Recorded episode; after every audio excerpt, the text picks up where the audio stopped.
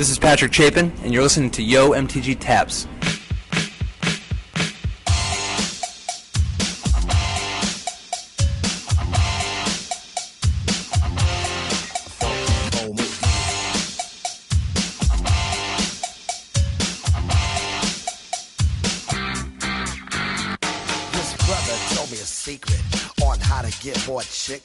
Put a little Medina in your glass, and the girls will come real quick. Hey everybody, welcome to episode 14 of Yo MTG Taps. I'm here with Joe, Big Head Joe. Who, I'm Big Head Joe. I can't stop laughing. And he waved at the iPod again. I do. I wave. I nod at you all the time while we're recording. Have you ever noticed that? I guess I didn't pick up on it. Like you'll say something and I'll go. Like this, silent nods, like anyone can actually, like... You should try audible nods. How the hell does that work? I don't know. We can ask our guest host with us today, Lloyd Frias. Maryland State Champion! Yeah. I knew that would make him... No, basically, since you've started talking, I think this has been my pose since then. For those of you, since this is not a video podcast, let's just put it this way. Facepalm regarding most of what Joe's been saying. And I've been that way since basically you started talking. So, we had a couple of things we wanted to get into before we get into our main topic, which some of you may already know, but we'll get there. First of all, the intro music for today's podcast is a special shout-out to our homeboy, Funky J Medina, John Medina, a.k.a. MTG Metagame. You can check his blog out on mtgmetagame.com. He hooked me up for my birthday. I put out a thing a couple weeks ago saying, send me Bestial Menaces and Wolf Tokens. Well, John kind of upped the ante a little bit on that one. He sent me a stack of, I didn't even count them, must be about 50 Wolf Tokens, 10 of which are Japanese. Then he sent me 10 full art Zendikar forests, also Japanese. He sent me so awesome. I'm running them in my green white deck. Like 14 Bestial Menaces, and then he sent me a note. Were any of those Japanese? No. Okay, just curious. Yeah, you know. Okay. So here's the note. Hey BHJ, I hope your birthday was rockin'. I figured that the jungle homies and all the wolves needed some badass jungle planeswalkers to go with them. So he sent me 2 Garruk Wildspeakers. I also threw a stupid demon card in. This card really sucks. When it's in play, you can't win the game. How lame is that? Sorry for the delay. Enjoy the gifts, J. Medina. Pretty awesome. So he sent me an Abyssal Persecutor in the mail. And I was completely shocked and so overjoyed with this present because it was just cool. I mean, like, it's always cool to get... I mean, like, I was expecting Wolf Tokens. I was expecting Bestial Menaces. That's just my, like, silly, obsessive... like collection crap, and right. Then like he threw this awesome stuff in that I wasn't even expecting. So, John, thank you so much for that. That was really cool, and that intro so music, cool, yeah, too cool. And that intro music was for you this week. Also, I wanted to mention I got a message the other day from Patrick Chapin. He requested, and of course he didn't really need to request because I would have done this anyway, but. The expanded edition of his book, Next Level Magic, will be on sale March 22nd, which is 2 weeks from yesterday. Right? Cool. Monday, March 22nd. The price is to be announced, but keep an eye on Star City Games for more information. I believe this is the first full-color Magic strategy guide. At least that's what he was saying he thinks... It is, and that sounds right to me. I don't know. Wow, it's full color. Yeah, so it sounds like it's really impressive. So even if you've already bought the ebook, there's plenty more information. I mean, I think the ebook was like 200 and some pages. This is like 420 pages. So there's obviously plenty more content. This is a physical book that you can take with you to the beach, and you don't have to print it out and put it in a binder like I did. Yeah, but you could get a Kindle, right? Like, you know, it's just the e-book thing. Right. Yeah. That sounds like an economical way of doing it. I'll just buy a Kindle to read Next Level Magic. That works out. I mean, you had it that way. But didn't he also mention that there was like some kind of price break for those who bought it previously, the ebook version? Exactly. Yeah, he told me there will be a discount for anybody who already purchased the ebook. So, which I think is awesome. I don't really care how much it is. I'm definitely buying it, even though I do have the ebook. Well, since the price hasn't been announced yet, and this could be listened to before they decide on a final price, I won't buy it if it's more than $35. Okay. What if it's $36? I'll do some purse snatching to pick up that extra dollar. So we got an email. I'm trying to remember who it was from. Do you remember? We got an email from Chris from Minnesota, who was one of our voicemail callers. That's right. I'll just read the email real quick. Hey, this is Chris that called in a few weeks ago. Just listened to the show, and Jund winning again got me thinking. I signed the petition to ban Bloodbraid Elf, and I hate it very much.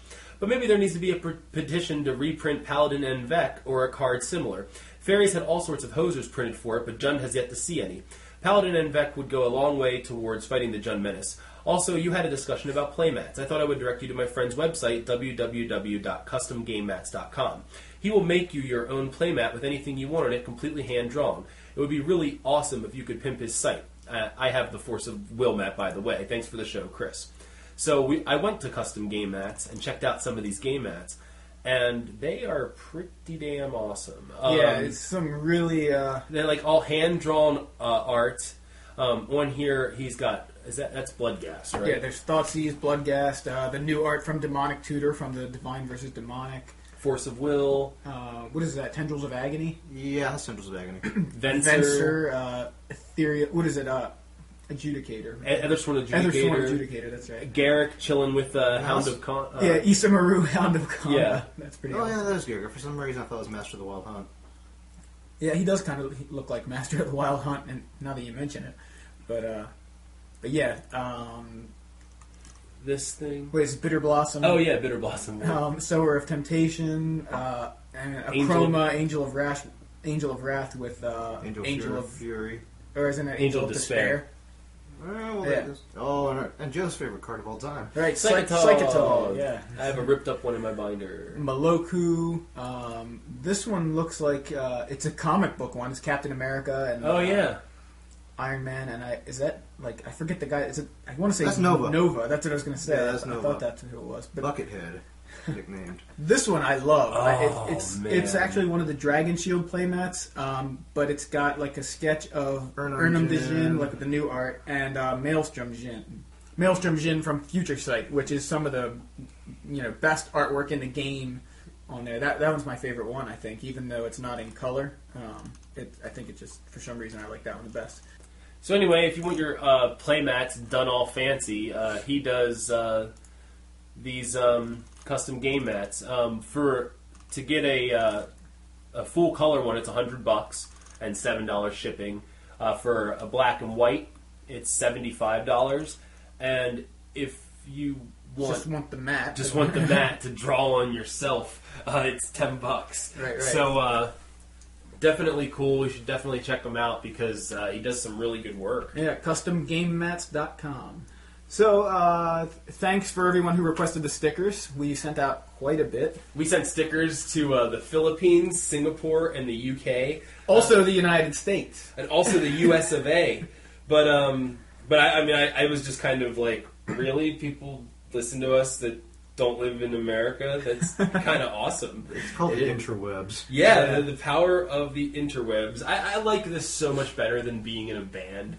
After podcasting, I never want to play music ever again. I really don't care anymore. I'm like, you know what? This is just as good. This is so much more fun than spending 2 weeks putting flyers up everywhere and then having 5 people show up to your show for all the effort. There's so little reward for all the effort you put into a band unless you're writing terrible music that little girls like. And that way you get the built-in thing, or you're fucking hot. Pardon my French. But it's just one of those things where it's there's such a barrier, and then you have to deal with all the snobs that are in other bands. Yeah. And then, like, and it's just this really, like, clicky, exclusive sort of situation. And playing, like, I spent $1,200 last summer, or 2 summers ago, pressing a CD.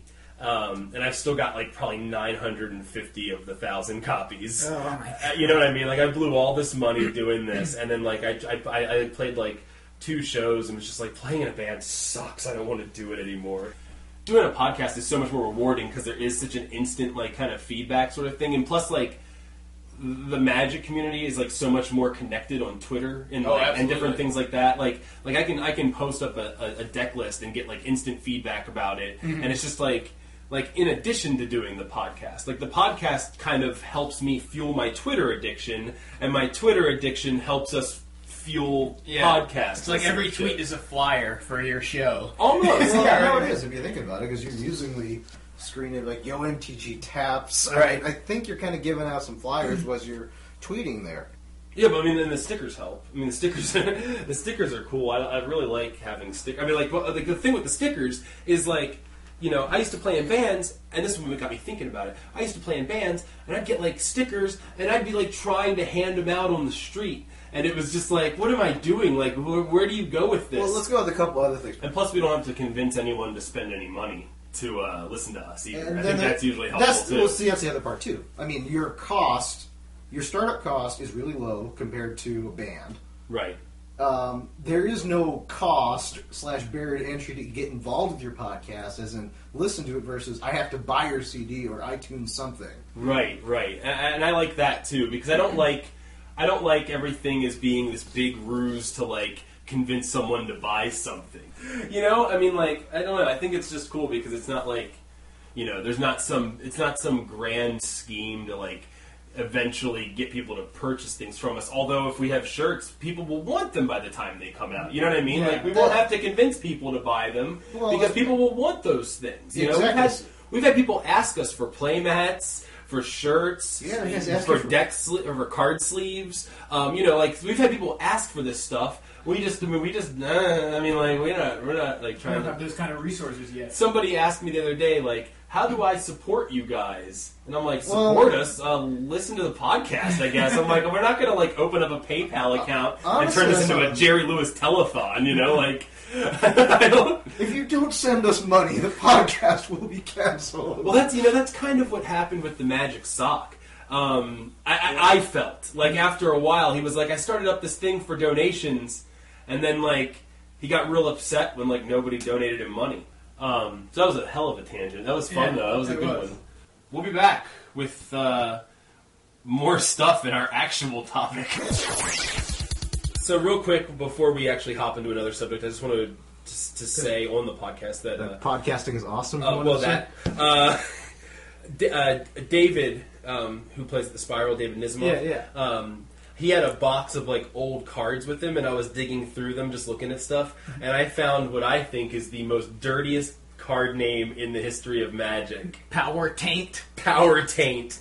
Power Taint is hilarious. I couldn't believe that. I was like, really? Power Taint? Like, it's just like, like, I don't know, like... That's terrible. Yeah, but anyway... if anybody... You didn't really get to this, but... Sorry. It's okay. If anybody wants stickers, just email us at yomtgtaps@gmail.com. You gotta send us your mailing address, though. I had some people be like, yes, I want stickers! I'm like, okay! We will digitally send them. We will digitally transfer them to you through the internet tubes. Well, actually, you probably could do that if you think about it. Well, I mean, send them a logo. If they had sticker printer paper. Oh, come on. How hard is it to get that stuff out of, like, Home Depot and crap? Yeah, but it's easier to just... I mean, like, it's cooler to get them already made. Yeah, I'm not disagreeing with that. Stickers. I'm totally not disagreeing with that, but I'm saying theoretically you could do it. Yeah, theoretically.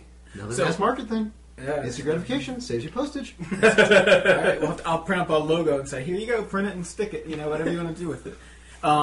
One other thing, last thing, I think, before we get into our main topic, is you may have heard of Michael Flores. He's got a blog, 5withflores.com. He's like a well-known deck builder. I mean, I know you don't...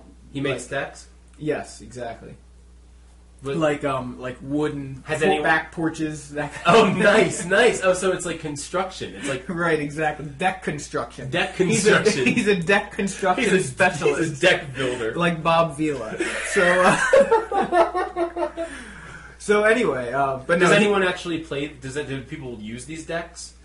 I mean, like. For like parties and for like cookouts. Yes, yeah. Lovely. Exactly. He hasn't written a blog post in weeks. He has, to be fair, he has kept up with his weekly daily MTG article. Which is not a blog post. Right. I said he hasn't done a blog post in weeks. And people are hungering for this. But we do have to say they did do some awesome Top 8 Magic podcasts. Yes. And that was what I was going to suggest, you know, that... He mentioned in that podcast an Esper deck that he had designed pre-Worldwake that he thought was the best deck. He said he had the same feeling about that deck as he did about Naya Lightsaber before Worlds. But it didn't have any Worldwake cards in it. And I would love to see that deck. And if he wants to update it for Worldwake for his blog, or if he just doesn't want to, that's fine too. I that's, you know... up to him, but I would like to read a blog about that and maybe, you know, take a look at it and try to update it for Worldwake myself. Right. Well, he said that his computer's been down and stuff like that. Right, that's right. But it didn't stop him from writing his magic article. Right, I think he wrote them out on legal paper and and mailed them in. Well, anyway, yeah, Mike, it's time for you to whip out your deck and show it to us. Because, I mean, we've been waiting with bated breath for a month now. And I think it's about time. Are you done? It's getting to be that time. All right. So for those of you who have been listening to the recent episodes, we've kind of been teasing this episode for a couple of weeks now. We were going to talk about the reserved list. It seems to be a hot topic recently. Specifically, it's kind of been brought to everyone's attention because of the reprinting of Phyrexian Negator in the upcoming Phyrexia versus the Coalition dual decks. Gotcha. I don't know exactly how you guys want to start it off. Well, I think one of the problems that I've come to realize over the last few weeks, and this is something that a little deflates this entire segment and podcast, is that there's two different things right now. That there's reserve list, and then there's the actual reprinting. Discussing one doesn't necessarily mean you're discussing the other and vice versa and all that stuff. I think that's a distinction that really hasn't been made in most cases. So, right, because just because they can reprint something doesn't mean they will. Exactly. And that's a big point. That's one thing that's a little bit confused. So I think calling this a reserve list discussion may be a bit of a misnomer. Good possibly, point. Very good point. Because I don't think it's a misnomer. No, there's no possible. I'm pretty sure this is a misnomer. Yeah, I think it might be too because what, you know, my stance on it actually involves... I'm not only for the abolishment of the reserved list, but I'm actually... I want them actively to reprint these cards. And that's my stance on it. And I think the reason we have Lloyd on here is because, you know... Partly because he's awesome. Yeah, exactly. That's exactly why. So that's it. That's what I was going to say. But no, one of the reasons we wanted Lloyd on the show is because he's got a very different opinion, and also he's got a very different background in a way because he plays vintage. I don't play vintage. Last time I played vintage was 1995. Before it was vintage. You know, before it was vintage. You know, so I mean, it's not a. I guess you could say 2002 because I did have a mono black deck that just put whatever I wanted into it, you know, like Dark Rituals and things. But anyway, my point was I never have actually played Vintage. I've never played Legacy. So, you know, we have some different backgrounds and we wanted to kind of get some various opinions and kind of have like it would be a more active discussion, I think, when we actually have some differing opinions and different perspectives, realistically. Perspectives, that's the word I was looking for. Which I think is, you know, makes for good radio. Exactly. So, first of all, for those of you who don't know, we should just briefly touch on what the reserve list is. That's a good point. Some of our listeners might not know what it is. Okay, I actually have a highlighted section in here. I have the actual reserve list policy here. Okay, so you want to go ahead, Lloyd? Let's see. So, well, first of all, why was the reserve list printed? The reserve list was printed because... Well, let's... Is it in the policy? No, well, hang on. Let's just go through the whole thing. The reserve... The problem is that when we talk about the reserve list that you were about to speak of was the reserve list back in, like, 96, 95, 96. It was revised in 2002. Okay. So, I'll just quote directly from... This is all available on Wizards of the Coast under the reprint policy. Primary to the value of purchasing Magic cards is the concept that each card will maintain a reasonable value over time. Because we're sensitive to this issue and to the ramifications for reprinting cards too soon or too often, we try to make decisions that won't negatively affect card collectability over time and that will enhance the value of cards you purchase. To maintain your confidence in the Magic game as a collectible, we've created this Magic the Gathering card reprint policy. It explains why we reprint cards and lists which cards from past Magic sets will never be reprinted. Section 1, why we reprint cards.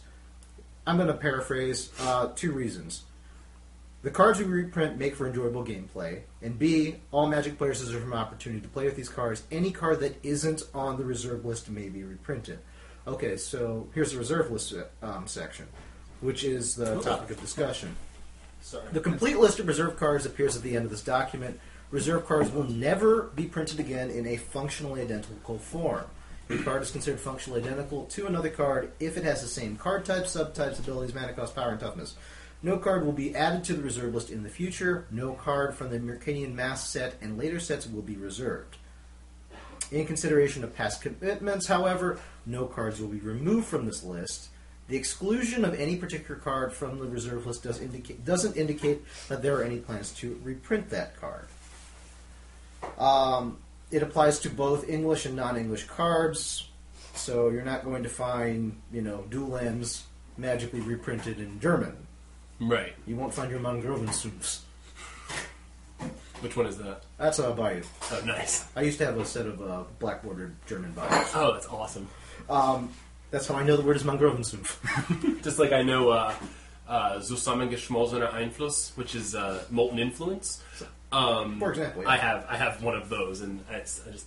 There is a section here, and I think this is where the debate's coming up, or the loophole, as a lot of people call it, is special purpose reprints. All policies described in this document apply only to non-premium tournament legal Magic cards. Wizards of the Coast has and may continue to print special versions of cards not meant for regular gameplay, such as oversized cards.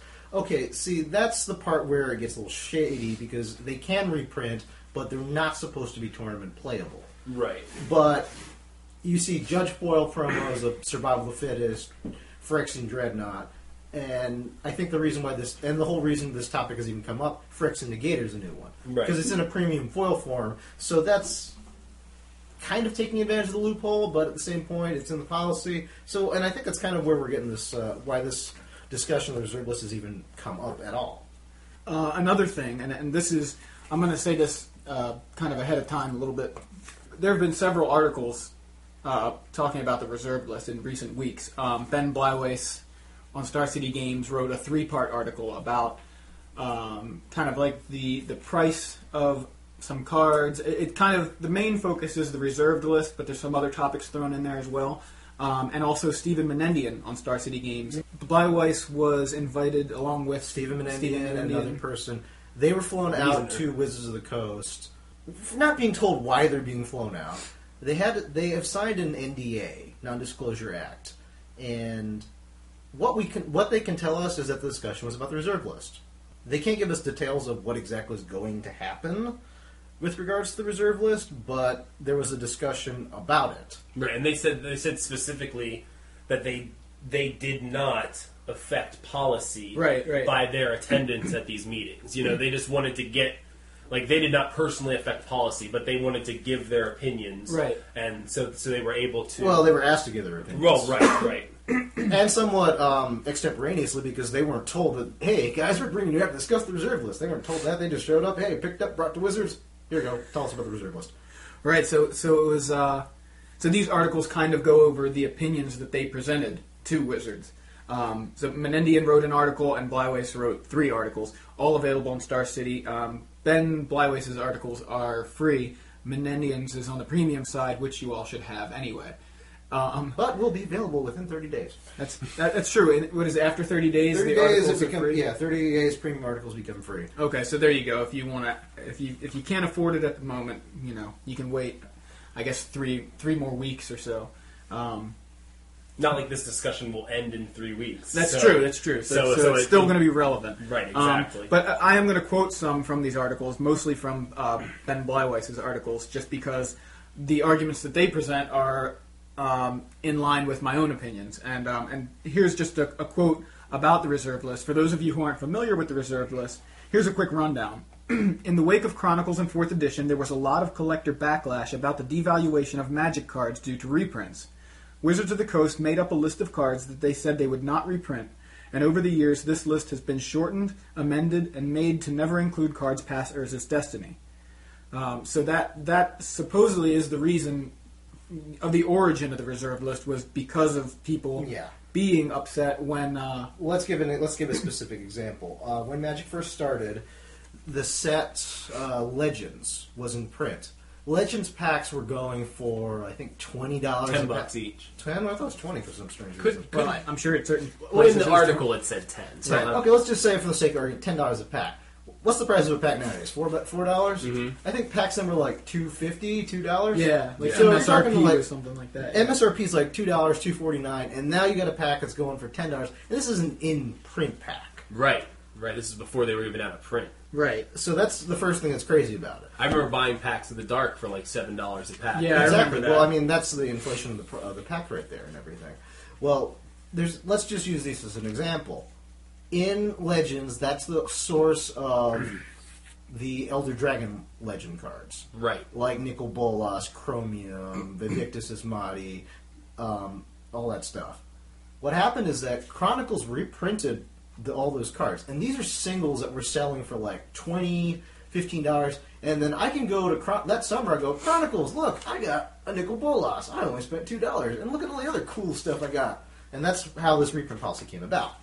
So here it is, and this is again from Bleiweiss's article. He said, the reserved list was originally made when Magic was a fledgling game, not only in and of itself, but for an entire industry of collectible card games. It was a reaction to 4th edition and Chronicles due to the scarcity and high value of sets like Legends, Arabian Nights, and Antiquities, not so much The Dark. In fact, none of the regular sets released post-reserved list have had any of the printing shortages against demand that were seen from sets pre-reserved list. So basically, it's like the reserved list was almost a response to their shortage, like to these shortages. It's the reason the cards had these high values from Legends and things, or part of the reason they had these high values were because the packs were so expensive. It was so hard to get these cards because even the booster packs were. Well, three times the cost they should have been. Well, that's true, but at the same point, you're also making the argument that if it's a starting game, you're not going to make an excess amount of product. So, I mean, the game just scaled in response to demand. Exactly.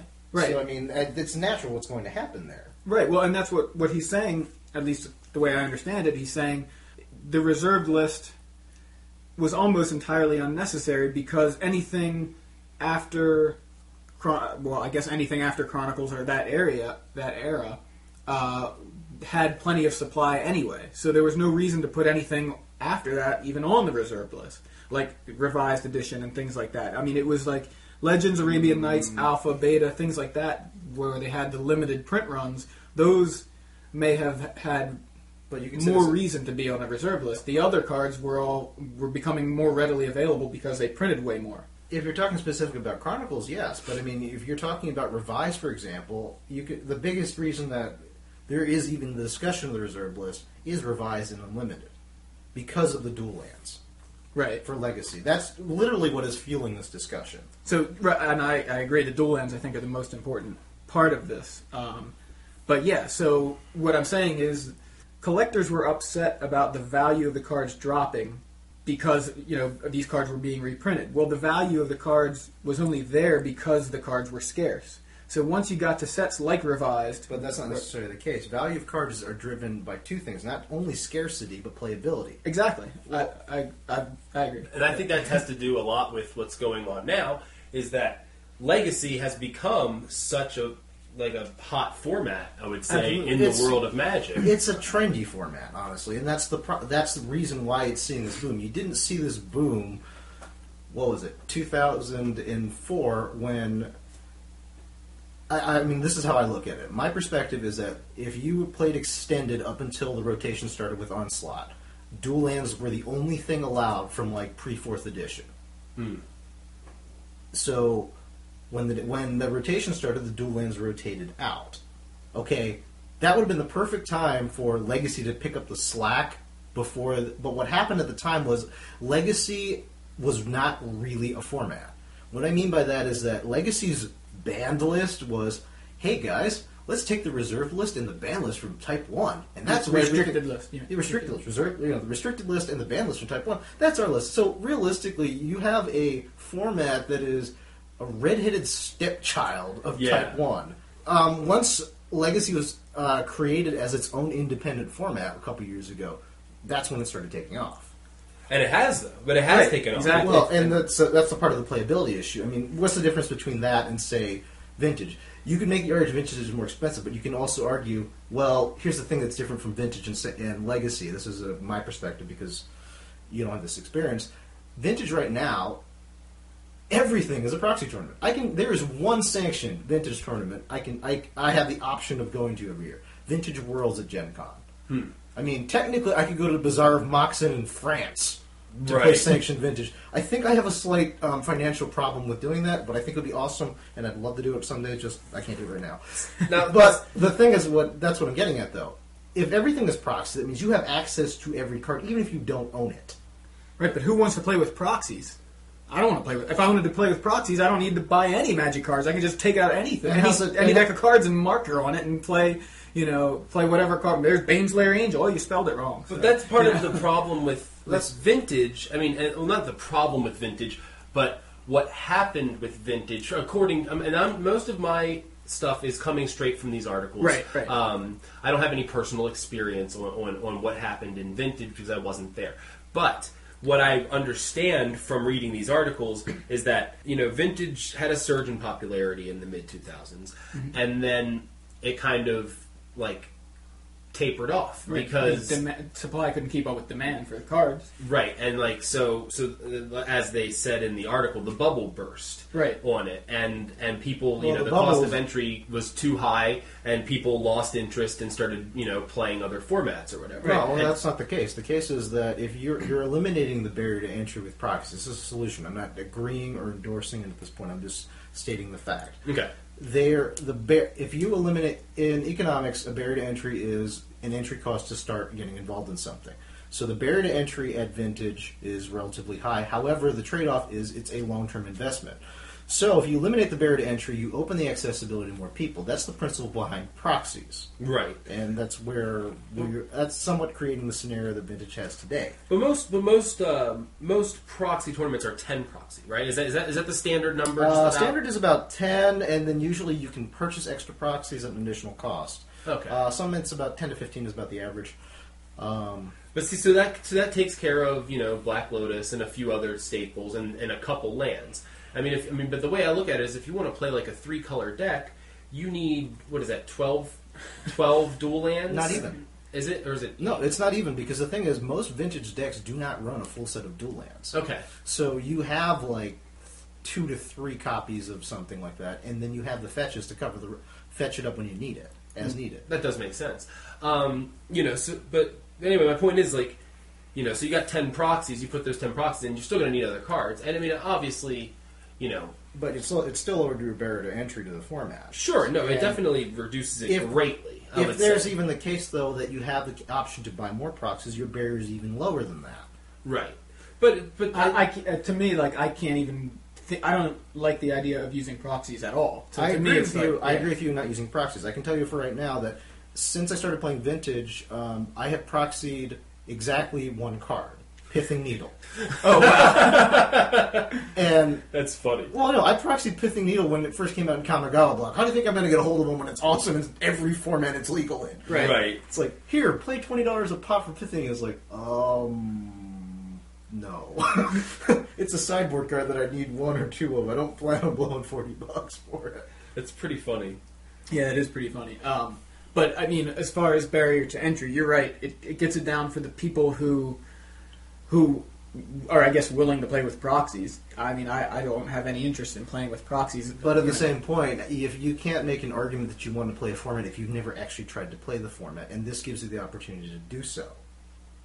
Well, I mean, I can say I want to play it. Just because I've never played it doesn't mean I wouldn't want to play it. Like, you know, a video game. I've never played it. Looks cool. I want to play it. I want to play Dead Rising, but I've never played it. Right. So, I mean... The barrier entry is Xbox 360. If you are invested enough to want to play it on a level that you're willing to spend money on it, wouldn't you try it before you buy it?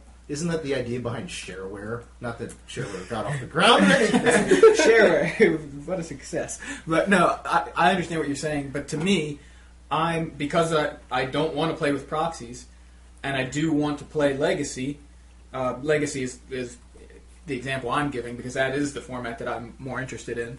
But, you know, same thing, Vintage. I want the cards to be more available. I don't want to play with proxies. I don't have the desire to play with proxies or to put in some ridiculous amount of money to play the format. It's just not something... and that's why I've never played Legacy or Vintage, because I don't have the money to do it, and I don't want to play with proxies. So, well, then let's move on, I think, from proxies, and let's... I think my original point, which I think we went off on a tangent, but was just that I think originally, what the reserve list was for, I think it would have automatically corrected itself had they not made the reserve list, because... You know, they were making it to appease people who had bought the scarce sets, the expansions that were very scarce. Collectors. And, yes, the collectors who had purchased those cards. At the time, a lot of those cards had their value because they were scarce, because I had never seen a Nicol Bolas until I saw it in Chronicles. Mm-hmm. I had never seen the Wretched until I saw it in Chronicles, because those cards were scarce. So they, of course, had value. They had value because you couldn't find them anywhere. What Wizards did was create this reserved list for a problem that was already solving itself for the future sets, for future expansions, was already going to solve itself because they were printing them in much higher quantity. And now it was not going to be so rare to see Autumn Willow, for example. You know, she was not going to be nearly as rare as Nicol Bolas before, you know, had there not been a Chronicles. But you're also assuming the point of, if they have a higher print run, that it's actually still available. Because, I mean, let's take a look at an example from recent history. I think there's a high volume of Cold Snap available, a set that did not sell very well. Right. They did have a large printing of it, but you're still going to have trouble finding Cold Snap. That's okay. True. Well, I mean, not anywhere near as much trouble as people had finding Legends or Arabian Nights or something, you know. Mm-hmm. You can find Cold Snap easier than that. Plus, at the same point, though, although every expansion is a limited expansion, they have a set print run on these things. Oh, of course. And I'm not saying that they don't, but I think that their print run is exponentially higher at this point. And starting, I think it's gotten exponentially higher even as the years have gone on, because Magic, I think, has gained popularity, so they've probably wanted to print more. I don't know the specifics of print run. All I can say for sure, and I guess it's not even for sure, but I'm going to assume that we're printing more now, and we're even printing more of sets like Homelands than they printed of Legends and Arabian Nights and Antiquities. I would assume that they printed more of Homelands and things, because that was when Magic took off, and they realized they wanted supply to meet the demand. So from that point on, there was no need for a reserve list, or way less need for a reserve list, because these cards were a lot more available. I think that, given Legacy's current popularity, trendy, if it's, I mean, maybe it's trendy, maybe it's something that's going to stick, but the point is, right now, Legacy is a hot format. It's relevant. It's definitely a very relevant format. It's to the point where they're, who was it that tweeted that the other day? Was that Aaron Forsyth tweeted about the possibility of making it a Pro Tour? Yeah. Making a Legacy Pro Tour. It's like, do you feel like we should do a Legacy Pro Tour? Right. You know, so it's obviously something that's catching on with players. It's currently the number 2 sanctioned format in Magic, ahead of Extended. Well, the reason why it's that is because of the popularity of independent tournaments. I mean, you look at Star City Games, they are holding a legacy event back-to-back with each standard event. Of course it's the most popular format because you have more opportunities to play it. Exactly. But, I mean, the same thing goes. Extended could be that way if they put more tournaments for Extended. Like, honestly, prior to the PTQ season this past January, I don't think there was an Extended tournament since I moved back to Maryland in the fall. Well, and that's a good point. I mean, but that's all what it is. That's what makes it relevant. It's really the tournament organizers deciding what they wanted to put out. But right now, standard. But if that's the point, then you're saying that basically that the popularity of the format is inflated because of tournament organizers. Yep.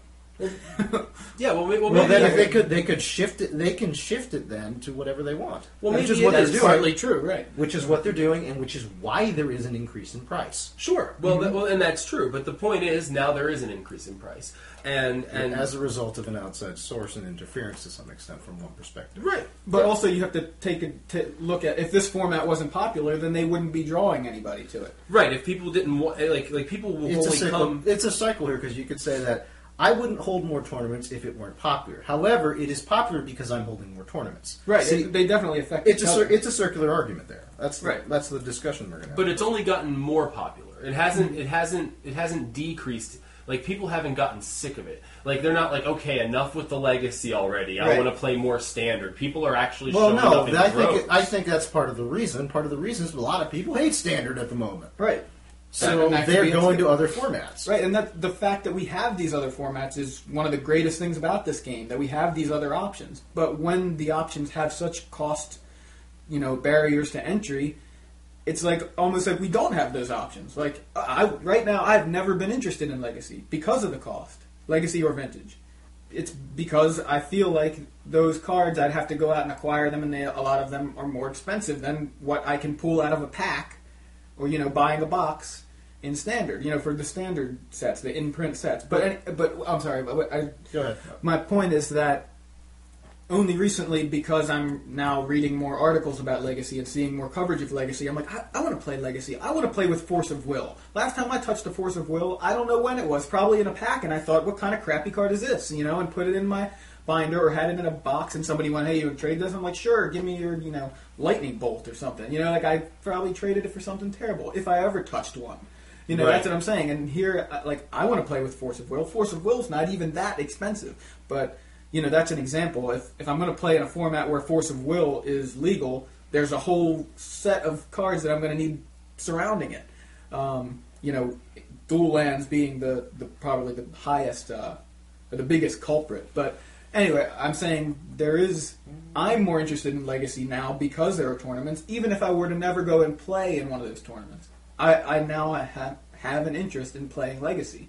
I want to play with Dual Lands. I haven't played with Dual Lands in 10 years. I haven't, played with a lot of these cards because I wasn't aware of their power when I was playing in the 90s and or just never had access to them at all. Right. So what has to be done? I mean, like, so what do you do to make the format more accessible to players who want to get into it? So I mean, like, what do you do? I mean, like, do you reprint certain cards? I mean, like, well, at the same point, didn't we say that the market corrects itself? So wouldn't the best answer be do nothing? Well, no, the market correcting itself, I think, had to do with, in general, markets correct themselves. That's economic theory based off Random Price of Adam Smith, Wealth of Nations.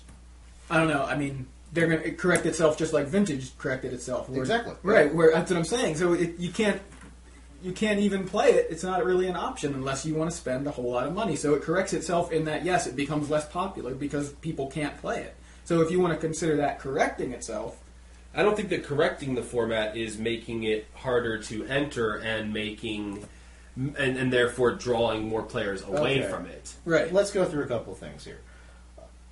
The format growing implies that it needs more cards. More cards need to be available. However, that's the current state of affairs. The format, however, you got to look at it from the perspective.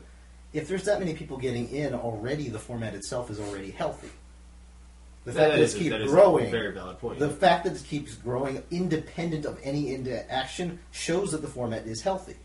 Right, but it's going to stop at some point. That's the problem. Right. That's the nature of things. It's going to hit the ceiling. Right.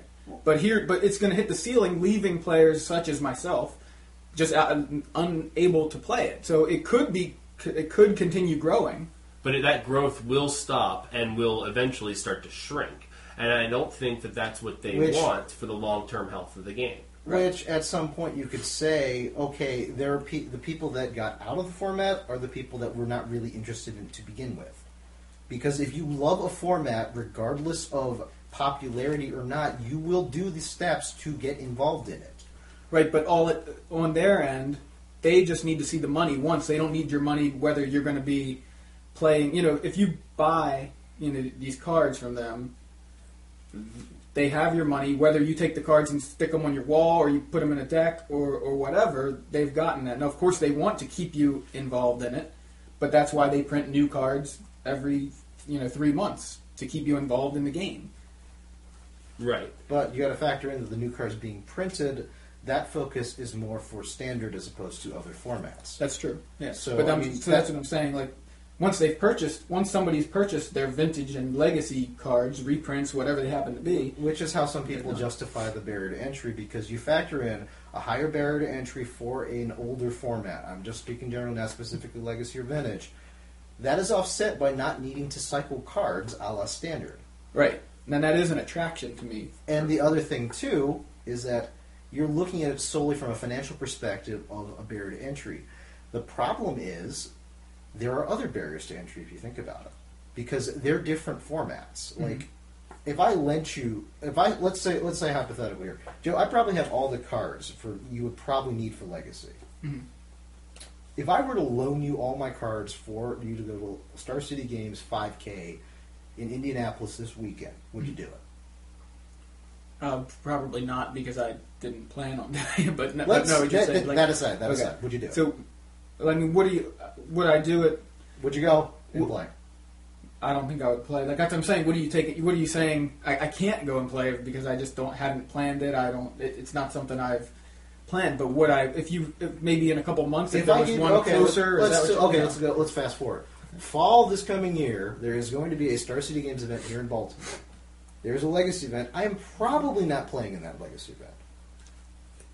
If I felt like if I had fun playing the deck or the format, if I had a deck that I had fun playing, how would you know? That's the thing. How would you know that you would have fun playing it if you haven't played it before? Exactly. And if you would, here's the thing. Here's the problem I have with your statement. Okay. Your judgment about whether you're going to attend is if I had fun playing the deck, and that's how I'm going to base my opinion on whether I'm going to attend. But I can't make an opinion until I attend, so you have a circular argument there. No, you're saying as my first ever time playing Legacy? I'm just saying Legacy in general. I mean, I know people that hold Legacy tournaments. I mean, this is a plug a little bit, too. Monday nights at Legends, we have a Legacy vintage group that playtests. We have people that bring extra decks so people can get into the format to experience it and understand this. But that's the thing. You have to have that experience to know that you want to get into the format first, as opposed to just having the options available to you. Right, and that's what I'm saying. Like, I guess, sure, I could go up to Legends and borrow a deck from somebody. That's not attractive to me. That's just a hair more attractive than playing with Thoughtseize, because it's not my cards. There's something visceral about owning and having my own cards and my own decks. I mean, that's just the kind of player I am. I know that a lot of players aren't like me. But sentimental value aside, I understand that completely, because that's the same reason I don't proxy anything in vintage. But I've been to vintage tournaments where a Mox is the prize. You know what I've seen happen? The winner wants to split cash. Right.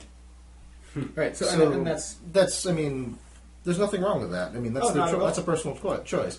But what I'm saying about barrier to entries that are non-monetary is that, let's go with a couple things. Do you know the deck? No, that's a barrier to entry. Do you know what other decks are in the format? No, that's a barrier to entry. There are barriers to entry aside from money, aside completely. And just focusing on reprints and everything, that's only a money thing. But there are other reasons one does not get into any format. They just happen to say, I'm going to go play this. Right, but it's like that it all comes back to access to the cards. Because right. It does. If Joe had access to the cards, he would be able to build a deck.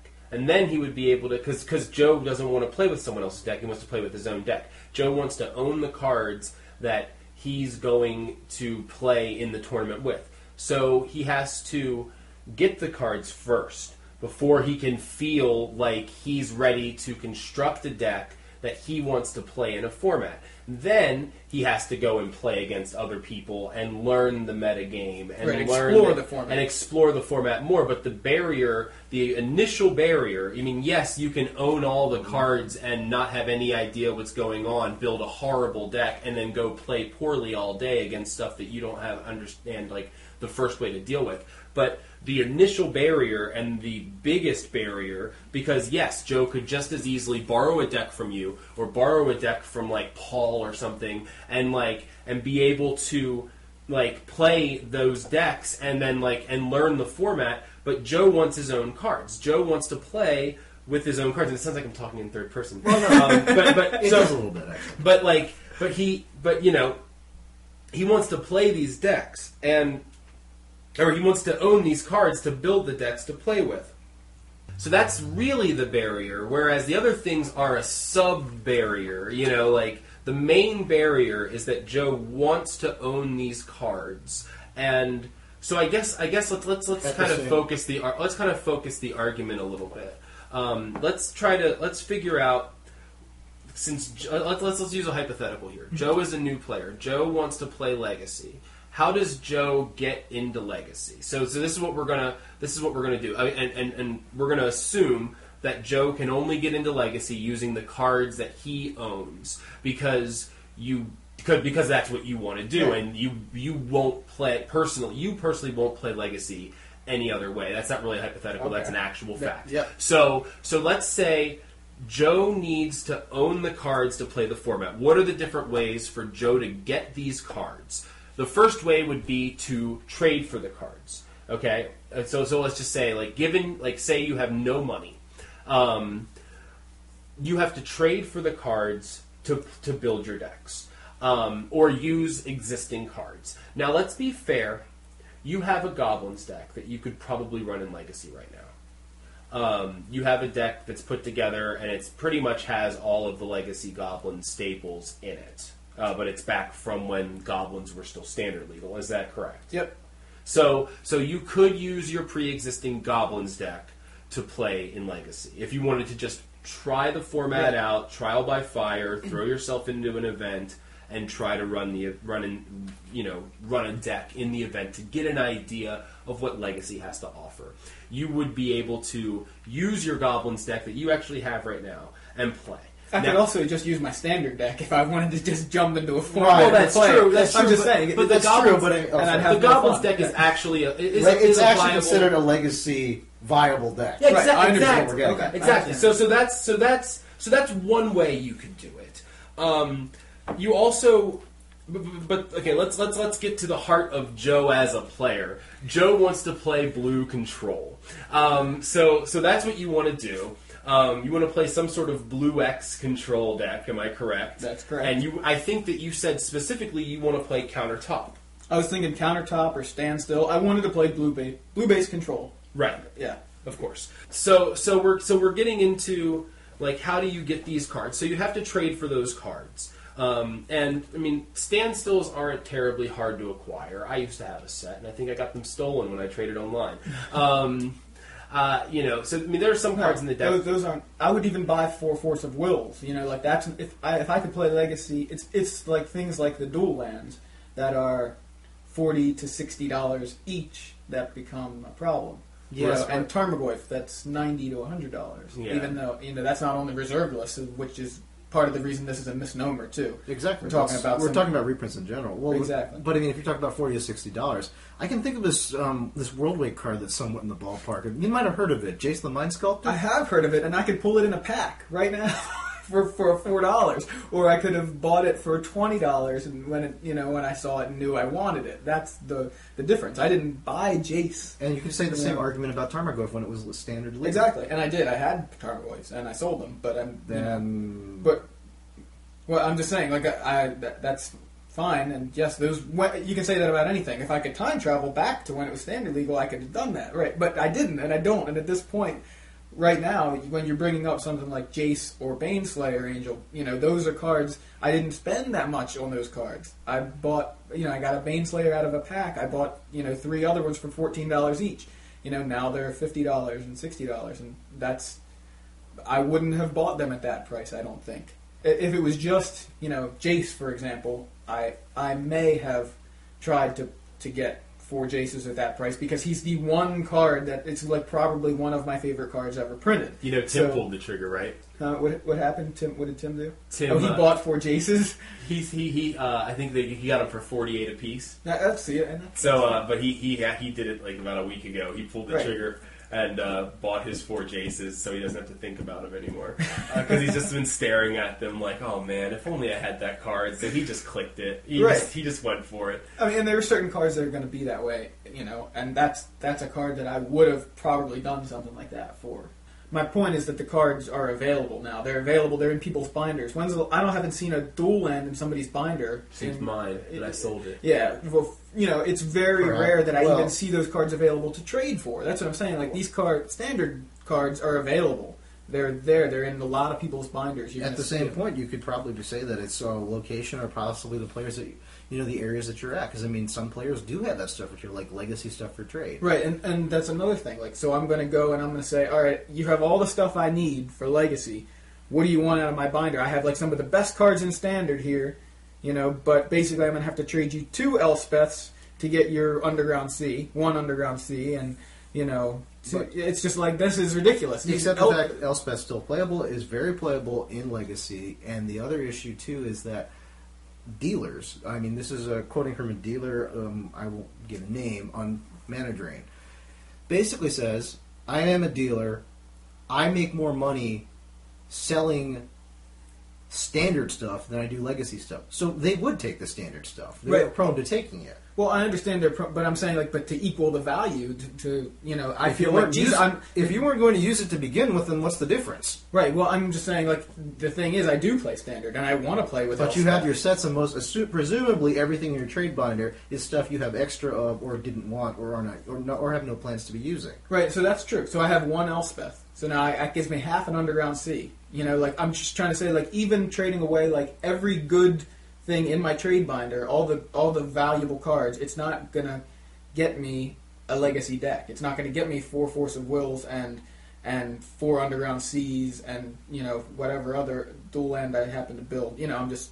for example, you know, the best stuff in my trade binder is an Elspeth, a foil Sorin, a foil Arid Mesa. Like, yeah, those cards are reasonably high dollar compared to standard cards, but a lot of the legacy and vintage cards, that's about half as much as some of those are worth, or you know, like Force of Will is like what, $40 or $50. Yeah. So like, so do they? I mean, so let's talk briefly about reprints, and let's talk a little bit about the reserved list, and about the reprint policies and things like that. Just kind of to figure out philosophies, our personal philosophies on what they should or should not do with those lists. So, obviously, they are taking steps, no, I won't say towards abolishing the reserve list, but they are taking advantage of loopholes in their reprint policy to print things like Phyrexian Negator. Phyrexian Dreadnought, Survival of the Fittest, Oath of Druids, etc., etc. Things like that. Yeah, they are printing those. So, so what do you think happens next? I mean, like, what would you like to see happen next, and why? Really, I mean, like, well, now, Lloyd, obviously, you are. You're a strong believer in the preservation of the reserve list. I don't know if I'd call it that, because the thing is, realistically, right now, the reserve list has a hole you can drive a truck through at this point. Well, that's true, but what reasoning do you have to want to see that hole closed? And what reasoning do you have to want to see the reserve list not be abused any more than it already has? I mean, I'm curious. I'm genuinely curious about that. Okay. Separate issue from reserve list. Give me a second. The thing about it is the policy is currently circumvented. It's circumvented by things like judge foils, things like special edition stuff. Main issue I'm seeing right now is a matter of credibility with Wizards of the Coast. Okay. If they're stating one thing and they're finding every loophole to get away from what they've stated, that's a little bit of a credibility issue. Why should I trust Wizards of the Coast at this point? And that's not saying I don't. I'm just saying, hypothetically speaking, why should I trust Wizards of the Coast as a consumer if they're going to literally try to get out of something a policy of their existence. Now, this is where someone's going to come in and say, but Wizards of the Coast today is not the same company that made said policy, and they're upholding it as a legacy-type veil, pardon the pun. Right, right. So what's your response to that? Because that's exactly right. That's exactly how I feel. They're really an entirely different company. They just happen to, you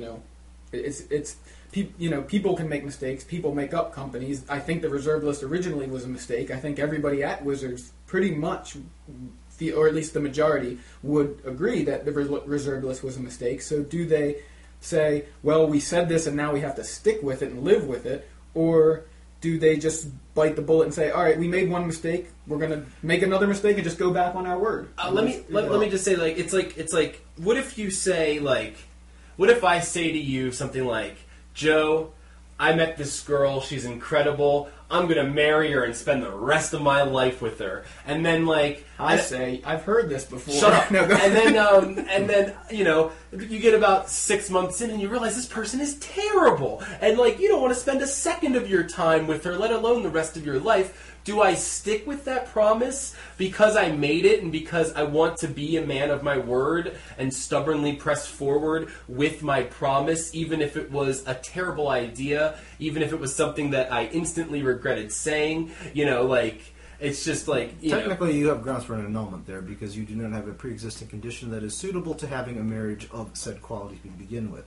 It's like saying, for example, Britney Spears getting married a couple years ago to Vegas Little White Wedding Chapel with a person that she doesn't even know their likes and dislikes. Well, yeah. That's called grounds for an annulment. Well, yeah, but I mean, wouldn't you say that, like, you know, there are some grounds for annulment with the Wizards agreement? I mean, like... Well, what you have here in both this and the reprints is a no-win situation. Yeah, well, no, it's... At all. It's a completely no-win situation. For example, I'll just... Since I've already been pegged as the bad guy for 2 episodes, I'm going to play with this. I'm going to play the role. Sure. Let's get rid of the reserve list. Well, here's the problem. If we get rid of the reserve list, what's going to happen? Well, sticks in the mud like myself are going to say, they took our cards. And they're going to reprint everything. But here's what's going to be the flip side of the equation. Unless those cards are mass-produced, and pretty much effectively valueless, and available to anyone who can drop 10 cents on them, Joe's not going to be happy because he can't get them, even if they are reprinted, in a limited form. Am I right? Well, that was an extreme way to put it, but I want, if you can't roughly have a Masters Edition set in paper form. That's what I want. Well, the thing is, if you can't get access, if they're reprinted, you can't get access to them, it's might as well you don't have them to begin with. Right, right. So I want to have access to them in something like Chronicles or Masters Edition, whatever you want to call it. Chronicles is mass-produced, though. Masters Edition is a different thing, though. Masters Edition is supposedly a limited print run. Okay, well, something like that. That's what I mean. But, something... I mean, that's an example of a no-win situation. You can't get out of that way. Now, if you go with the, well, we have to preserve the reserve list, well, people with the sticks in the mud go, well, you're still breaching it because of this, this, this, and this. And now you have people on Joe's end going, well, now I can't get my cards. Damn it. Right, exactly. So that's a situation all the time. They can't please everybody. Every time they release a set, somebody's going to bitch about which color is not supported well. Like, there's people who are going to complain about everything they do. They print, and that's the point. Right. Like, so what I'm saying is, so exactly, they can't win. So why not do what they feel is best for the company? Right. Why not do what they feel is best for the game? They are a business. I don't know. I'd probably say something like this. What I'm quoting is an argument on Mana Drain. Directed at Stephen Menendian. But here's the thing I wanted to put. I'm surprised that they went with a loud voice over a tournamentizer. The best argument in your favor is that you've sufficiently been loud in the past to get Time Vault eroded and Shahrazad almost unbanned. Like I said, the fact that they chose you makes me think they wanted to be talked into reprinting cards banned in Legacy and or policy decisions that are internally unpopular. That's the best argument in favor of me. It couldn't possibly be for some other reason, such as they think that I have expertise in both formats, have been involved in the community of both for years, and could give them insight in the community as well as anyone else. Can I not stroke or deflate your ego by talking about other people who are better candidates if they haven't already made up their minds on legacy-oriented reprints, someone accused him? Menendian replies, I can tell you for a fact they haven't. I'm not allowed to directly quote them per NDA, but they were extremely candid and clearly being forthright about what they wanted to do. They were very clear that they have not even considered the possibility of doing real Legacy reprints. That really wasn't even on their mind. Okay. So that's good. The thing about it is, We can get rid of the reserve list, but it might not even fix what you're asking. Right, I'm not asking exactly for the... What the reserve list is just a casualty of what I want. I'm not saying that. I'm saying basically, like, let's reserve list aside. They might not even reprint the stuff that your whole argument about the reserve list to begin with. So, what is the discussion about at this point? Well, that's what, like you said in the beginning of the episode. It is a misnomer because the reserve list isn't exactly the topic that I'm discussing. That's just a casualty of what I would like to see as a player. This to me, Magic is a game. It's a game I love to play, and I want to play every deck I see. And you know it because I have in my book bag right now Naya Lightsaber, Eldrazi Green. Those aren't even decks that I normally like to play, but I have them built because I want to play. I love this game. I want to play. I want to see what it's like to play all different kinds of decks. Yes, I have favorites, but I love this game, and I wish all the cards were a penny. Like, I don't care if they were to say, you know what, we're just going to flood the market with every card we've ever printed, reprint them. I don't care about the value, because to me that's like, awesome, now I can play any deck I want. You know, that would be heaven for me. Like, great, now I can just buy every card so I can build every deck, as many as I want, you know, and that's what I would love. Of course that's not going to happen, but I'm just trying to say, like, as a player and a lover of this game, that's what I would like to see, because I want to play those that way. I want to play everything. A lot of the appeal of Magic, for me, and this is kind of funny, but is the fact that you can use your... See, this would kind of counteract what I'm about to say. Mm-hmm. You can use your cards as currency in a way. Mm-hmm. Like, I have this big-ass binder of cards, right? I can show up somewhere not having money to eat breakfast, not having money for anything, and be able to interact and exchange currency with other people all day long, if I wish. You know what I mean? So I love the interaction of trading cards for cards. I love the fact that cards do have values, and trying to acquire cards that are worth more than the cards that I have. Not meaning like ripping people off, but like, you know, trying to get a good value. There's nothing cool. Like, and that's a driving factor of value in general for the trading perspective. If you have, let's just say hypothetically, unlimited print runs of every card, I'm never going to buy anything. I'm never going to buy the new set of, let's travel back in time here. I'm never going to go back and I'm going to buy Worldwake here because Jason, my sculptor's going to be out in M11, and I can just get it cheaper then. Right. The thing is, like, if you know for sure that everything's going to be reprinted anyway, all value just flatlines and the secondary market ceases to exist. Right, and I agree. That's fine. But I was just telling you my dream scenario is something, I just said it, but... Like Monopoly, right? Because I can buy Monopoly and I can play it. I have all the pieces right there. I can be the dog or the iron or whatever I want to be. You know what I mean? Like, I can do that. And that's what to me, it's a game. I want to play it. And there's thousands of options. And that's what makes this game so much more attractive to me. And that's where you and I all agree to disagree, that we each have different perspectives. You're more experiential, like you want to have everything before you experience. I like to know what I'm getting myself into before I get into it. Like, when I got into Vintage, for example, and I, as Joe, like, frequently hinted about 2 episodes ago about how I spent my college scholarship money on Vintage cards. I didn't hint. I straight up said it. You straight up said it. Okay, so let me give my background here a little bit. I have a master's degree. As a master's degree student, I was given a scholarship. Half of my monthly teaching stipend went towards my rent, and the other half I put towards getting my Power 9 cards. So awesome. And half my job salary as a desk receptionist, when I wasn't paying rent or covering groceries, went towards getting things like Mana Drains and Dual Lands and stuff like that. Because I was playing Extended when this stuff was legal, and I wanted to get into Vintage. Like, I knew what decks I wanted to play because I had played them on Apprentice, which was a really big thing back then, for testing different decks and getting the feel that, like, I like the feel of this card. I like the theory of this. I know that I only need 1 copy of the Abyss because I can tutor it up, drop it, and all creature decks now suck except if they have artifacts creatures. Mm-hmm. So it's like, I know what I want to get, so I have a hit list of I must get this card, this card, this card, this card to make decks XYZ, which I enjoy. I don't usually branch out, try different decks, like build them, get the cards to build them, and then go, I don't like that deck, because to me it seems like I just don't think it's a prudent use of my limited funds. I agree with you, and that's how I actually approach things, the way you're saying, because for the most part, because it's not limitless and it's not a penny a card, like I said, I do have to say, all right, what decks am I going to build and what cards do I want? You know, and try to specifically target the things I want more. Right, but I mean, what I was getting at with the format was, this is the difference that you and I were kind of not hitting earlier. Before I got into Vintage, I knew what decks I wanted to play, or what decks I would be familiar with, and everything like that. Like, I knew an idea of the metagame. I knew what deck I wanted to play. I knew I wanted to play red, blue, and black. Gee, why does that sound familiar? Red, blue, and black, old school expulsion. A deck running Mistress Factories, Strip Mine, Wasteland, Abyss, Triple Morphling, Mana Drains, Force of Wills. I knew I wanted to play the deck, so I knew that I had most of the cards. I knew some of these were transferable into Extended, so I knew I had a very good source to get all this stuff for both dual lands and for the Force of Wills. So realistically, for Vintage, all I had to get was my Mana Drain at $20 a piece.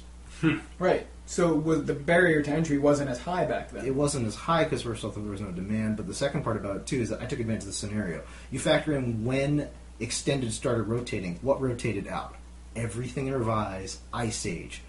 Look at all the people that were getting rid of that stuff because It's not, you know, it's not legal in Extended anymore. Right. And there's an article from that time period by Steve O'Connell on Star City Games basically saying to those people leaving Extended, guys, Vintage, come to it. Try it out. This is the opportunity you've had. And I jumped on the boat then because That was the opportunity, the scenario there. If you want a card, it is available. There's no disputing that.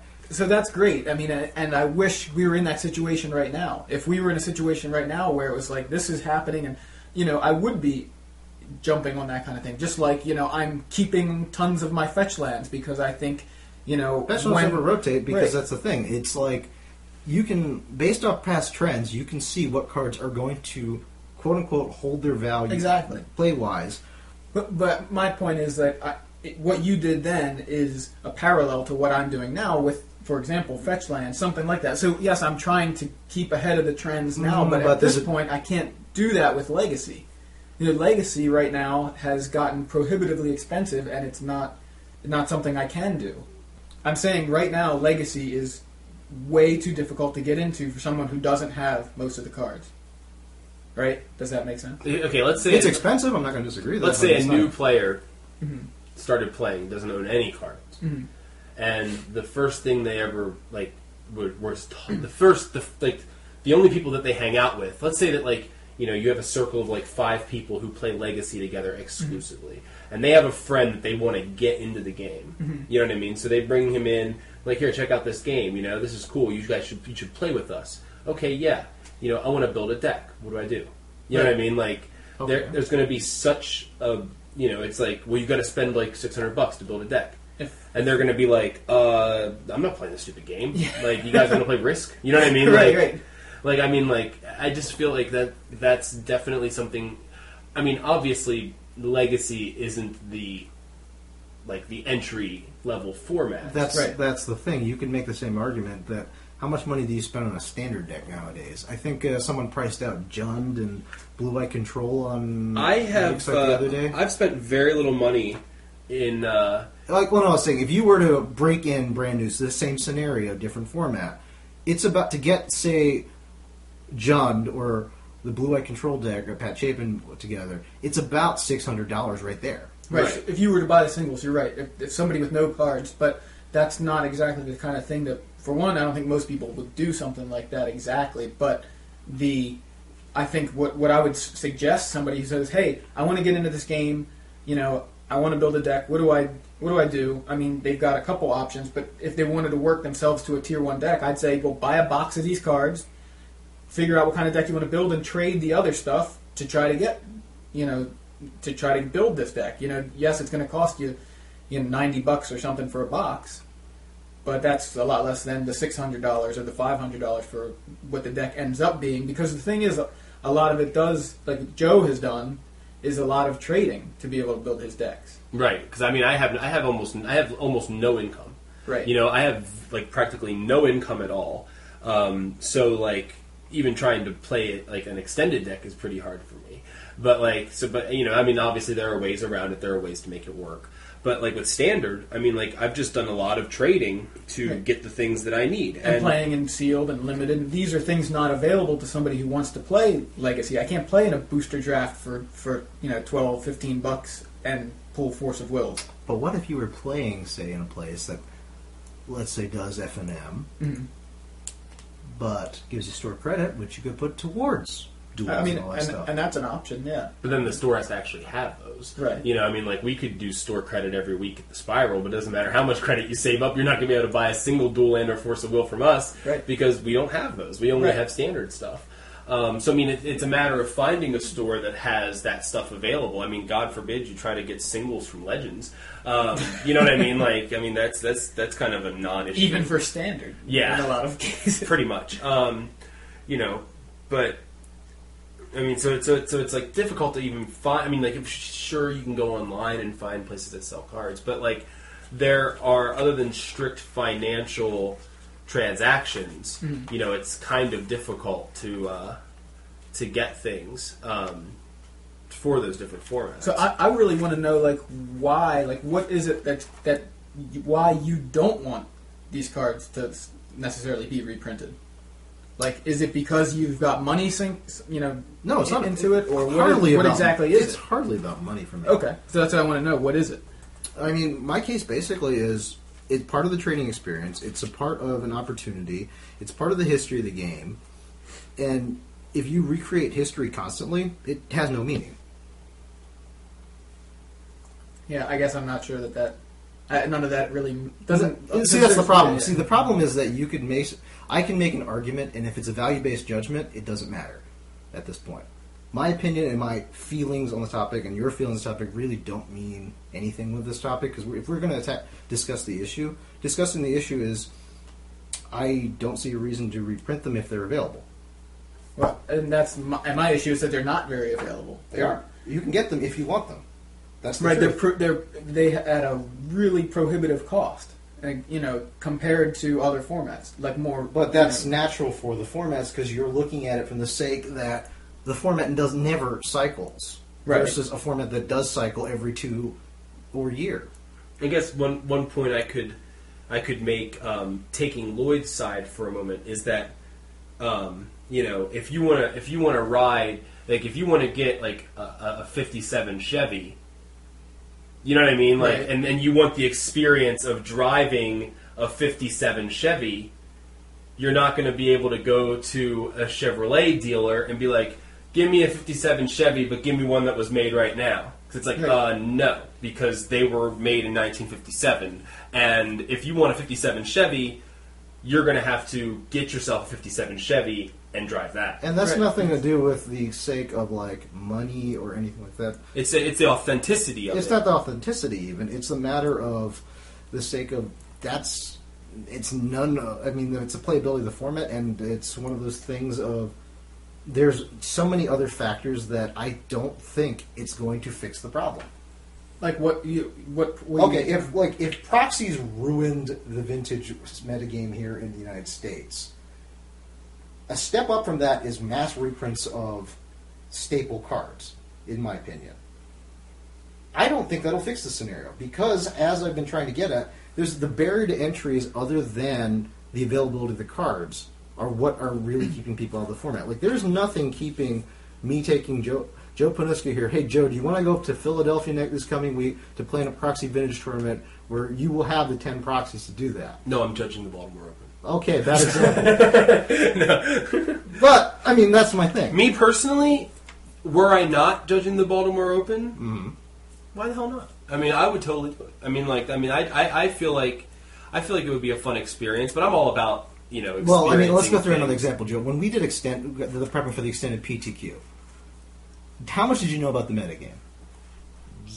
I mean, like, I knew some of the decks that were around, but as far as, like, how they interacted with the deck I was planning on playing, absolutely nothing. That's a barrier to entry right there. If you don't know how your deck is going to do against other decks, or how this format goes, or the pace, the speed, you are putting yourself at a disadvantage. Like, I'm not saying there aren't other barriers to entry, but part of those barriers to entry is actually the fun of exploring a format. Like, it's the fun of playing a game. It's, you know, the barrier to entry of playing Monopoly is you need to know how to play Monopoly, you know, that kind of thing. I mean, that's, I keep using that example, but it's a game. And, you know, of course, you don't have to... You could say, like... You know, there's all kinds of barriers to entry, but the big one is not having. What I'm saying, though, is that when you bring up those barriers to entry, if someone isn't accustomed to those, or doesn't want to deal with those, or doesn't enjoy those possibilities, mm-hmm. that is a very big barrier to entry. Like, you might not enjoy having a first turn Trinisphere lock you out of the game. Right, and I can't speak for anybody else, and I can't even speak for myself because I haven't been in that situation yet. But I'm saying, like, I can't even explore the format. I can't. You can. I can't. You can't explore it in your preferred method. Exactly. But you can explore it. But why? What I'm saying is, why not? Why not reprint the stuff? What is the good? Where's the reason why not? Because you're saying, you know, your feelings don't matter. It's a value. No, I'm not saying there's anything about value. I'm not. I didn't mention value. I didn't mention I feel it is not a good thing. Well, that's what I'm saying. So tell me, why not? Why not reprint this stuff? Because it is a no-win scenario. No good will come out of this in any way, shape, or form, right, regardless of what you do. Exactly. So, honestly, if you can't win, why not lose in the best way possible? Who says this is the best way possible? You can't quantify that it is the right. I mean, I think the majority of players. You can't quantify that it is the best way possible for all parties involved. You could say that it is a... If you can verify that it is the best way involved, fine. I'm not saying for all parties involved. I'm saying for most parties. For Wizards and the majority of players. The majority... I would say... That and we're really not trying to gang up on you. I mean, not in any way. I could care less. If you both think you can take me, try. I would say that it's probably safe to say that more than 50% of the players, not counting anyone who just like collects cards or anything like that, not counting vendors. That's actually a good point. I would say that more than 50% of the players that currently play the game would like to be able to play in a format that they don't have the access to. I mean, and they don't want to make the financial commitment to, but want to play the game. Yes. I would say that those people would like to see cards reprinted. Now, I can totally understand the argument that, you know, if it's, you know, there are classic cards, and there is a mystique about some of the cards where, like, you know, the dual lands are in Revised. You know what I mean? Like, the dual lands are from Revised and older, and, you know, if you want dual lands, then if you want cheap dual lands, buy Revised dual lands. You know what I mean? Because that's where they were, you know, that's when they were printed. And you can't reprint, like I said before, you can't reprint a 57 Chevy. You know what I mean? You can't reprint an old car. Well, what I was saying earlier is about that fact of credibility on Wizards of the Coast part. Right. That's one issue right there. I mean, you want to hurt your own credibility to... But in a way, it's not really their credibility. It is Wizards of the Coast as a named entity's credibility. Which is what matters under legal purposes. Sure, but... I mean, is there really a legal argument? You could actually make a legal argument. That's actually been discussed on the Star City forums. Interesting. I didn't know that. But I mean, like, you have this policy in place, and yes, you could. I mean, there are ways around it, which they're already taking advantage of, and which is why I'm saying the reserve list is. I agree. Do I agree? The reserve list is functionally useless. Yes, because they can bypass it every existing way possible. Now, should they bypass it is another story. And going from bypassing it to reprinting, taking stuff off the reserve list and reprinting it, that's another step from we can reprint it. Right. Okay? So, because we're looking at a different tiered system here. That's the problem that we're getting at with this discussion, and I kind of figured was going to happen. Right. Well, the big problem is that they created the list in the first place. So should there be a reserve list? Do I agree with that? Yeah, I could care less about the reserve list because the thing is, as they've proven, just because they can't reprint, it's not on the reserve list doesn't mean they will reprint the card. Mana Drain and Force of Will are not on the reserve list. Right. They have not been reprinted. I think someone in R&D once said we would have to be hit by a bus before we reprint Mana Drain. Right, but and even that statement was probably they're talking about standard, putting it in the standard. Oh no, I think I was talking about in general. I think that I mean, how do you feel about them doing like something like a From the Vault set, or if they did like a From the Vault Dual Lands, okay, or From the Vault Lands, and included like Tabernacle and like maybe. See, right. God forbid Mishra's Workshop, but I'm just being antagonistic right now. But I'm saying if I could buy 4 of those at MSRP, I would. You know, I mean, like if they printed 1 of every dual land, and even if MSRP was like $150. Well, that's a different. Okay, but no, hold on. Go ahead. Yeah. But we're still talking about for $150, you would get 10 dual lands. Okay, you would get Tabernacle of Pendrel Vale. You would get. Let's say Winter Mishra's Factory to make it a little less contentious, you know. And you would get 3 other staple lands. What are staple? Tarnished Citadel? What? I don't know. I don't know. I've never even heard of that card. I don't even know. What, name Sorrow's Path. Name 3 others. Oh my God! Did you just say Sorrow's Path? Mazavith. Okay, Mazavith. Right. Mazavith is not terribly expensive. Mazavith is easy to get a hold of. Just a classic. Oh, I'm not sure. But it's a classic. It's a classic. That's what. You know, Gaia's Cradle. Right. And like Tolarian Academy, things like that. Right. There you go. Whatever. You know. So like you know, 15 lands. But in there you got Tabernacle of Pendrel Vale. You got 10 dual lands, and it was $150. Would you buy that product? I probably would still. Yeah. If I was getting. That much stuff out of it, I probably would. But I have to buy 4 of them, so it would cost me $600 for just lands, and then I still wouldn't have... But then you'd be done. Oh, of course. But and then so you'd have all the lands. That would be the appeal of it, and that's why I'm saying, yeah, I probably would. And do you think that would really reduce the... Do you think that would really reduce the value? Do you think that would hurt the value of the dual lands? Do you think that would hurt the value of Tabernacle if it was a limited print run, if it wasn't like a mass-produced thing? But like people who wanted to get their 4 copies of it could drop $600, get these play sets, and be done with it. And then there goes the barrier to entry. I mean, do you think that would be something that could be worthwhile? Couldn't you make that argument, though, about reprinting things on the reserve list, though, and doing the same thing? Sure, but I'm specifically talking about the dual lands. I'm talking about the number one, like I would say, required... like staple piece of building a decent legacy deck would be probably the dual land. So you have some, you know, you can fetch them up, and they're not going to come into play tapped unless you pay 2 life. You know what I mean? Like they're going to come into play untapped. Ravnica dual lands? No, he was saying not Ravnica. I'm saying like, you know, to get the real quality dual lands, the authentic. Which I guess we could put in quotes if it was an new art foil. Right. But, I mean, do you think, Lloyd, that would be a problem? Do you think that would be something that would hurt the game, essentially? Do you think that's something that would hurt the game? No, wouldn't hurt the game. I mean, because that's one way to do it. It wouldn't hurt the game direct. In theory, it doesn't hurt the game, except for the fact that the... players that already be... It would be the same experience as Chronicles. Chronicles, in my opinion, started a mass exodus of people from Magic. My entire freshman class played Magic the Gathering. I can tell you when sophomore year rolled around and Chronicles was printed that summer, I think the numbers were down to like 2 hands. But don't you hurt the game by trying to help it at that point? But is it really going to have the same effect as Chronicles? I'm not talking about Chronicles 2 Electric Boogaloo here. I'm talking about, like... From the Vault limited print run. I mean, did From the Vault hurt the value of Berserk? Not the unlimited, not the alpha and beta versions. This is what the argument is based on. If you read both the articles that we've been referring to, but it neglects completely unlimited Berserk, which did fall. But how? But how much did it fall? And where is it now? I don't remember the exact numbers, but the point is, unlimited and revised print runs of dual lands will be hurt by those factors. But then now players like me are involved in the format.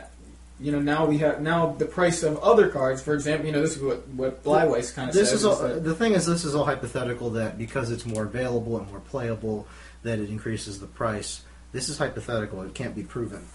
Well, I guess not. But I it can be. Proven that now that I've bought these, now I need Force of Wills. Now I'm actually buying the Force of Will instead of just looking at it.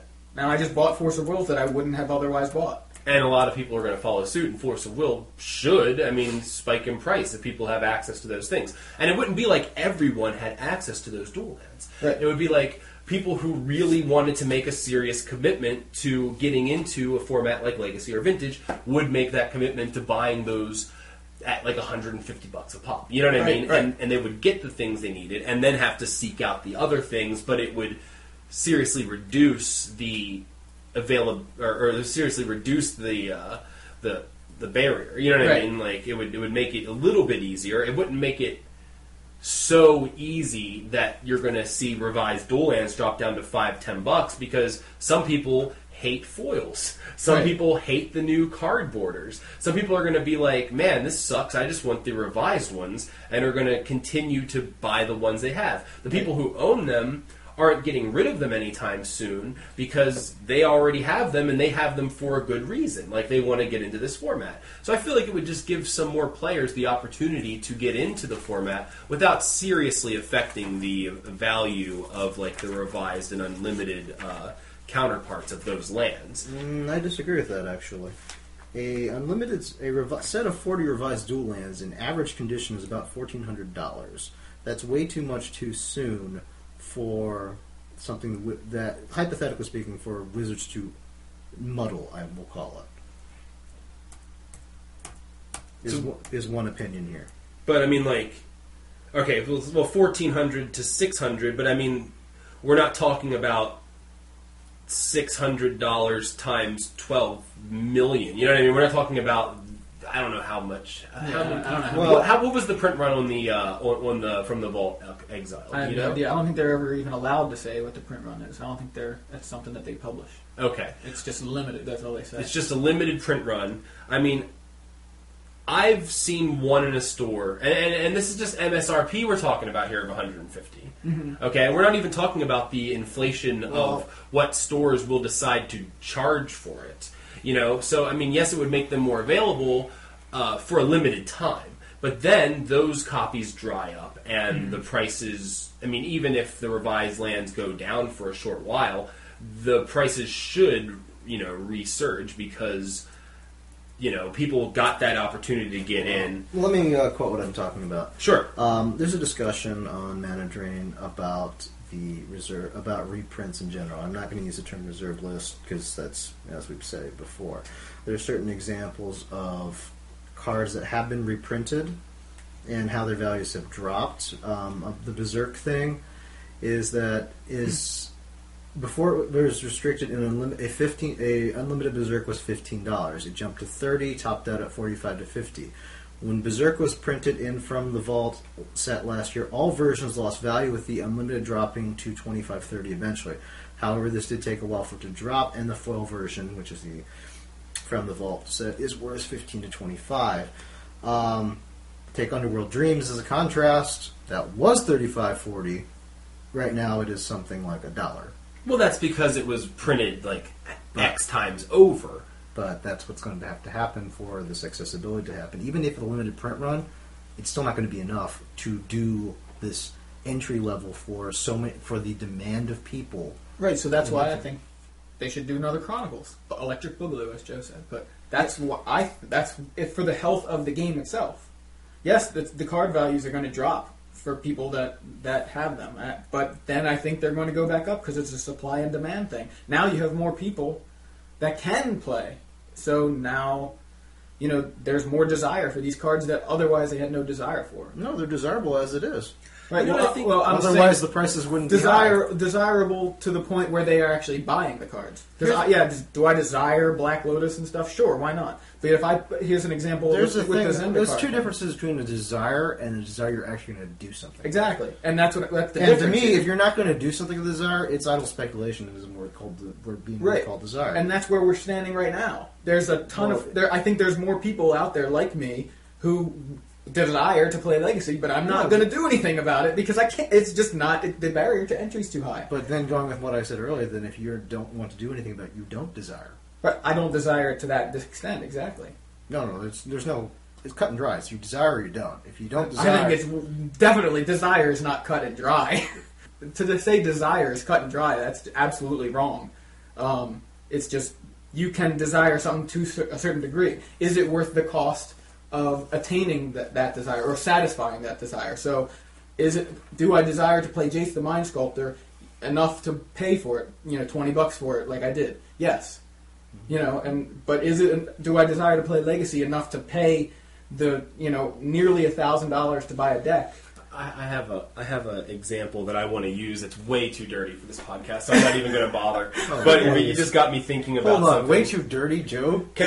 I'm sorry, did I use something? We'll and out. I'm going to say it and cut it out if you'd like. Okay. I was going to say, like, you know, what I really want to do tonight is to have some unprotected sex, okay? And, you know, I would say that the best, the simplest path to getting to the unprotected sex that I want to have is to buy a hooker, right? So hookers are readily available, and they're always willing to have sex. So I would buy a hooker, and then I would pay, there's an upfront cost, right? So I would pay money to have sex with this hooker, but then the lifelong STD that I get from having unprotected sex with the hooker, is it really worth satisfying that desire? Satisfying that desire.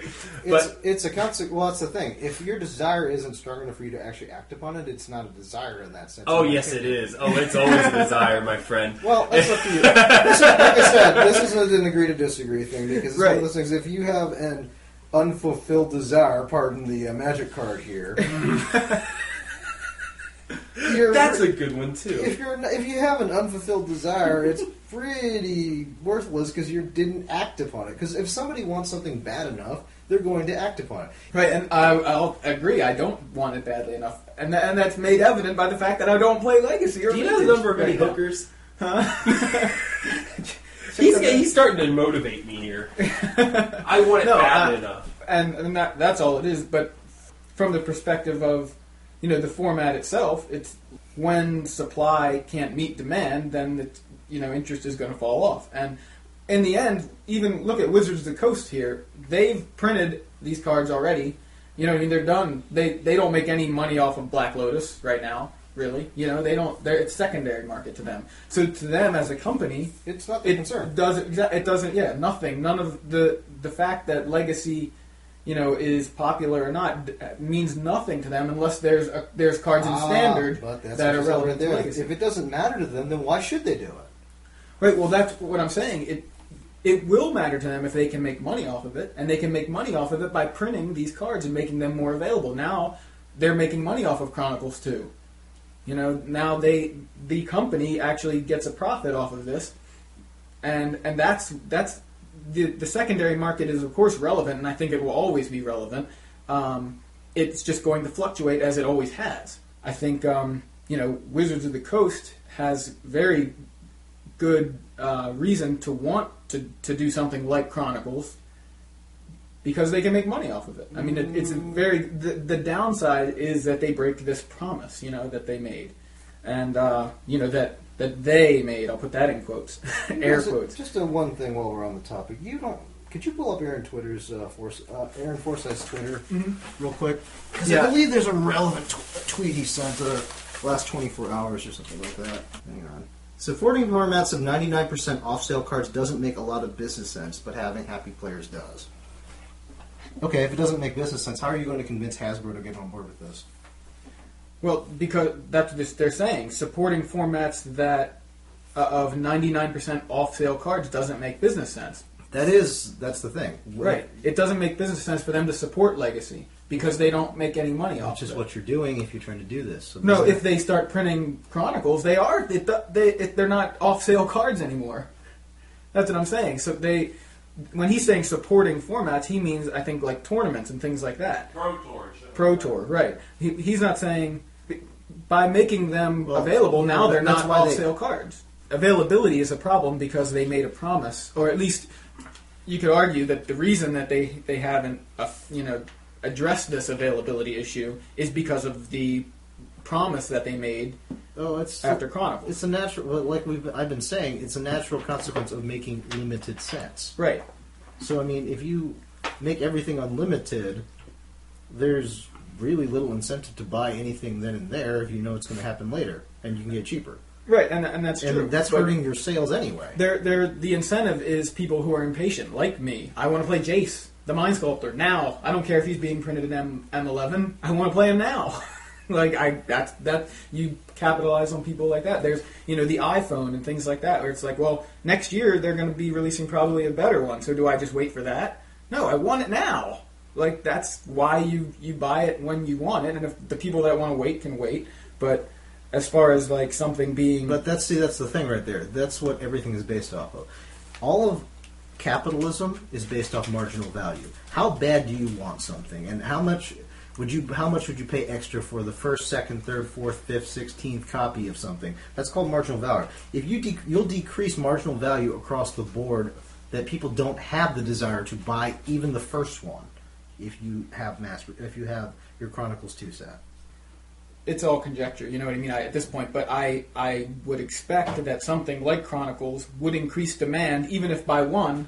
Because now I demand it. Now it's something I want to do because these are available. That's something I can say for sure.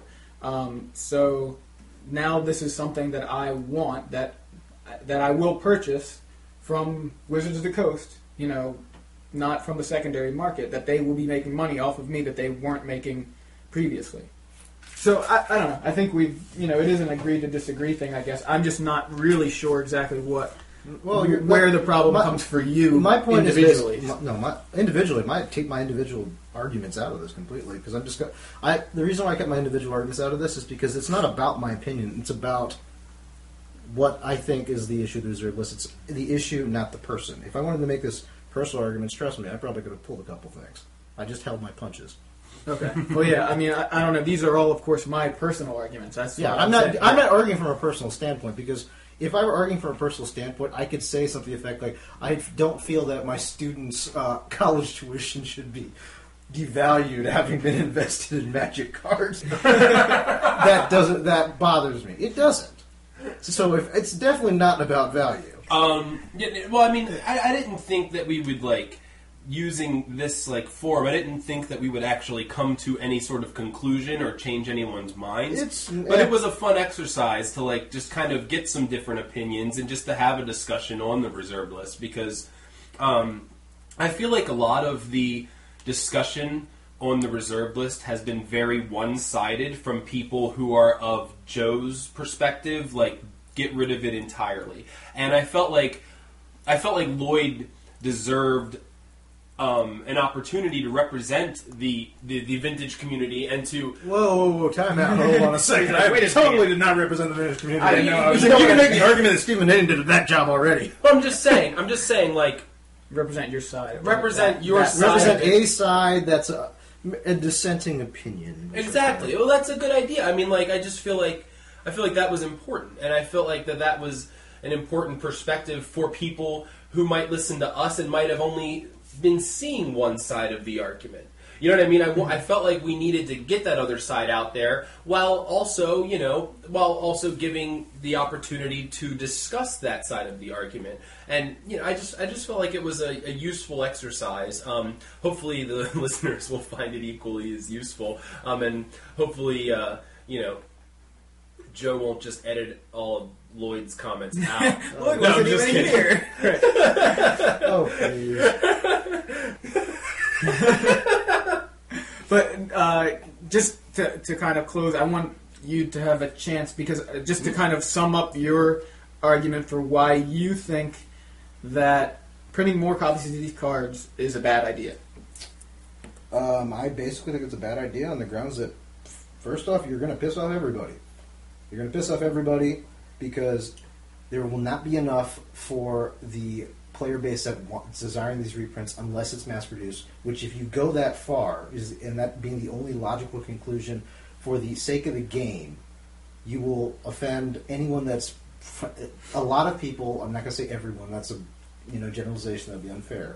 You will offend a lot of people that have invested the time to do it. You devalue the trading experience of the value of the currency, as Joe put it, of getting cards. There's a loss across the board, and I don't know if the gain offsets that loss, is a short version of it. Okay. That potential gain and a potential loss. I'll admit, the loss is potential, all of it is speculation at this point. Right, and I think that's where our disagreement is in what actually would happen. because you think there's going to be a loss across the board, and I think there's going to be a gain. So that's where I disagree. I'm saying there's going to be a gain, but I'm not saying the gain's going to offset the loss. I do. That's what I mean. I think the gain is going to offset the loss, because I think there are the legacy and vintage community is a lot smaller than the non-legacy and vintage community, who now will have an opportunity to play those. So I think there's more people that are, or there's less people that would be hurt, or less people that stand to lose than stand to gain. That's what I mean. Including Wizards of the Coast. Did you want to add anything else, Lloyd, before we wrap up? No, not really. I don't think we're, like I said, I think we're not going to get anywhere. Right. Well, yeah, I think we basically just, I mean, that's the basic gist of it. It's like whatever gain may happen, I don't think it's necessarily going to offset the potential losses. And might actually, if it does, that's great. If it doesn't, well, you know, it's one of those things that I'd rather err on the side of being, you know, a stingy and then loosen up, as opposed to try to open things up too quickly and then ruin everything at that point. I'd just like to say that I really feel like I've gained some new perspectives today. I feel like, you know, I've heard your side. I mean, I've heard your side before, but I feel like I've gotten some different, like, I would say some greater insight into you as a Magic player, frankly. Me? Yeah, and I really feel like... if you want to put it this way, you could say that Joe is the proletariat and I'm an elitist jerk. So, you know, I feel like Lloyd has also really helped me realize, honestly, some of the reasons why, you know, doing away with the reserve list entirely might be a bad idea. Let's try to stray away from the reserve list talk. But all I'm saying is, like, mass reprints. I personally, like I said, I'm personally of the opinion of some sort of limited print run, some sort of special promotional kind of deal, or like a gradual release of things here and there. Like, I'm okay with that. I personally don't think that, and I would say that was a problem, but I hear it on the radio all the time. I hear computer noises on the radio constantly. I'm like, are you serious? Like, that's funny. So... my point was that I'm starting to see some of the reasons why mass reprints might be bad, and you know, it's not that I think that players shouldn't be allowed more access into older formats. It's just that I think Lloyd has a decent point that there is something that could be considered going too far. And I feel like if they want to give people access to older formats in a way that will benefit them financially and to not destroy the collectability of some of the older cards, that they're going to have to really approach it like delicately.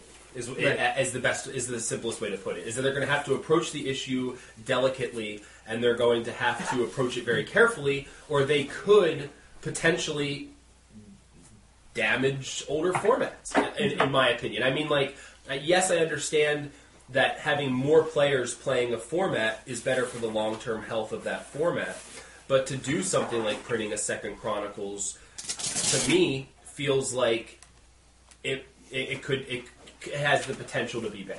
But I feel like, you know, something like From the Vault has been done in a limited enough run where, if it's done right, could be one way to get some more people into the game. Right. And what I've been saying with that is that effectively is a shot in the arm, a Band-Aid on a cancer patient. Okay, and I agree with that. That's actually one of the things I have written here. That's literally the thing, because it's a Band-Aid on a cancer patient that it fixes, like, yeah, you got more people involved in, say for, like, what, the print of, like, roughly 1,500 people, divide that by 4, that's how many people you got in Legacy.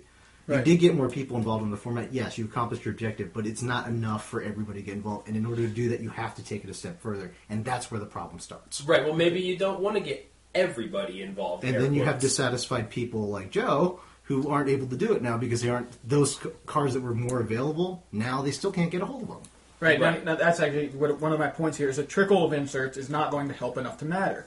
It's actually probably the worst option, because now they piss people off. Some cards lose value because they print kind of these limited amounts, but it's not enough to significantly increase demand because not enough people can get into it. Like, and this goes back, harkens back to my lose-lose situation. You can lose by not doing anything at all. You can lose by starting to do something. You lose even. You can lose, you know, just dropping the boat. Right. Well, and for example, in this the trickle sense of the word, you're using from the vault. I'm thinking they did this priceless treasures thing with Zendikar.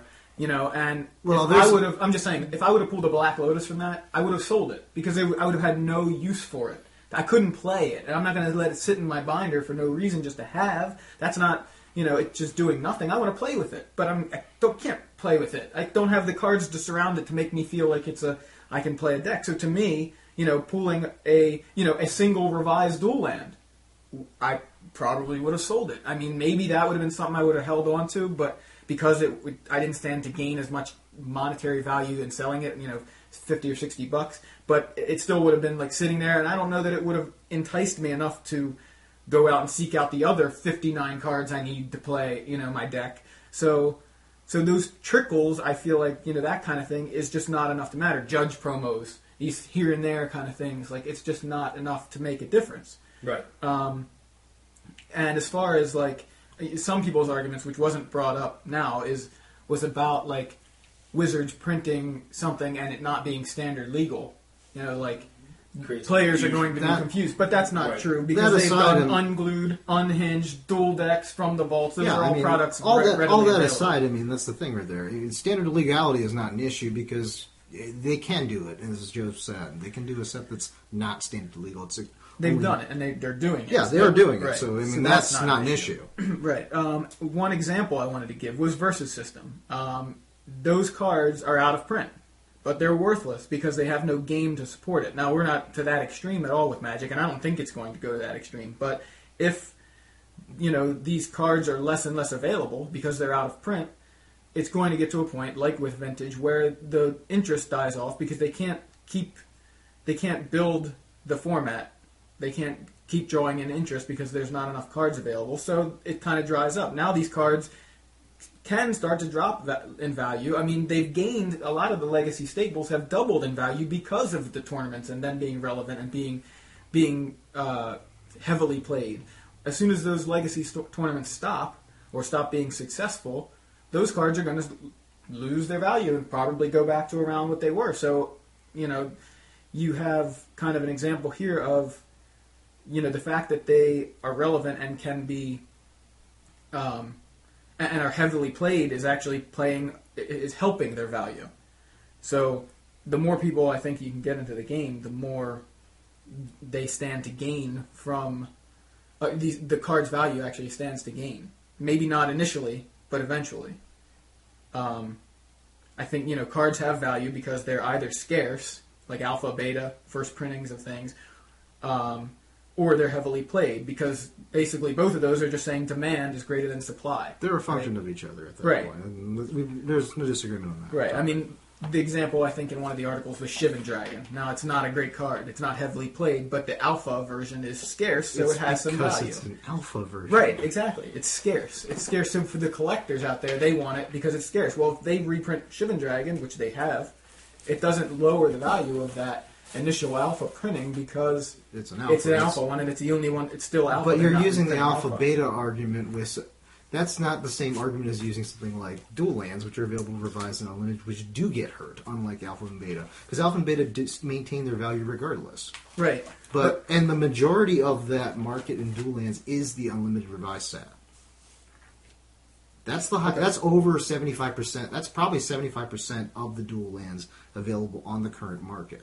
Right, so, and my argument is basically any dual lands they put into the market are going to want, people are going to want to play them, right? Or, you know, I mean, they're going to... I totally disagree with that. There's dual lands that never see play.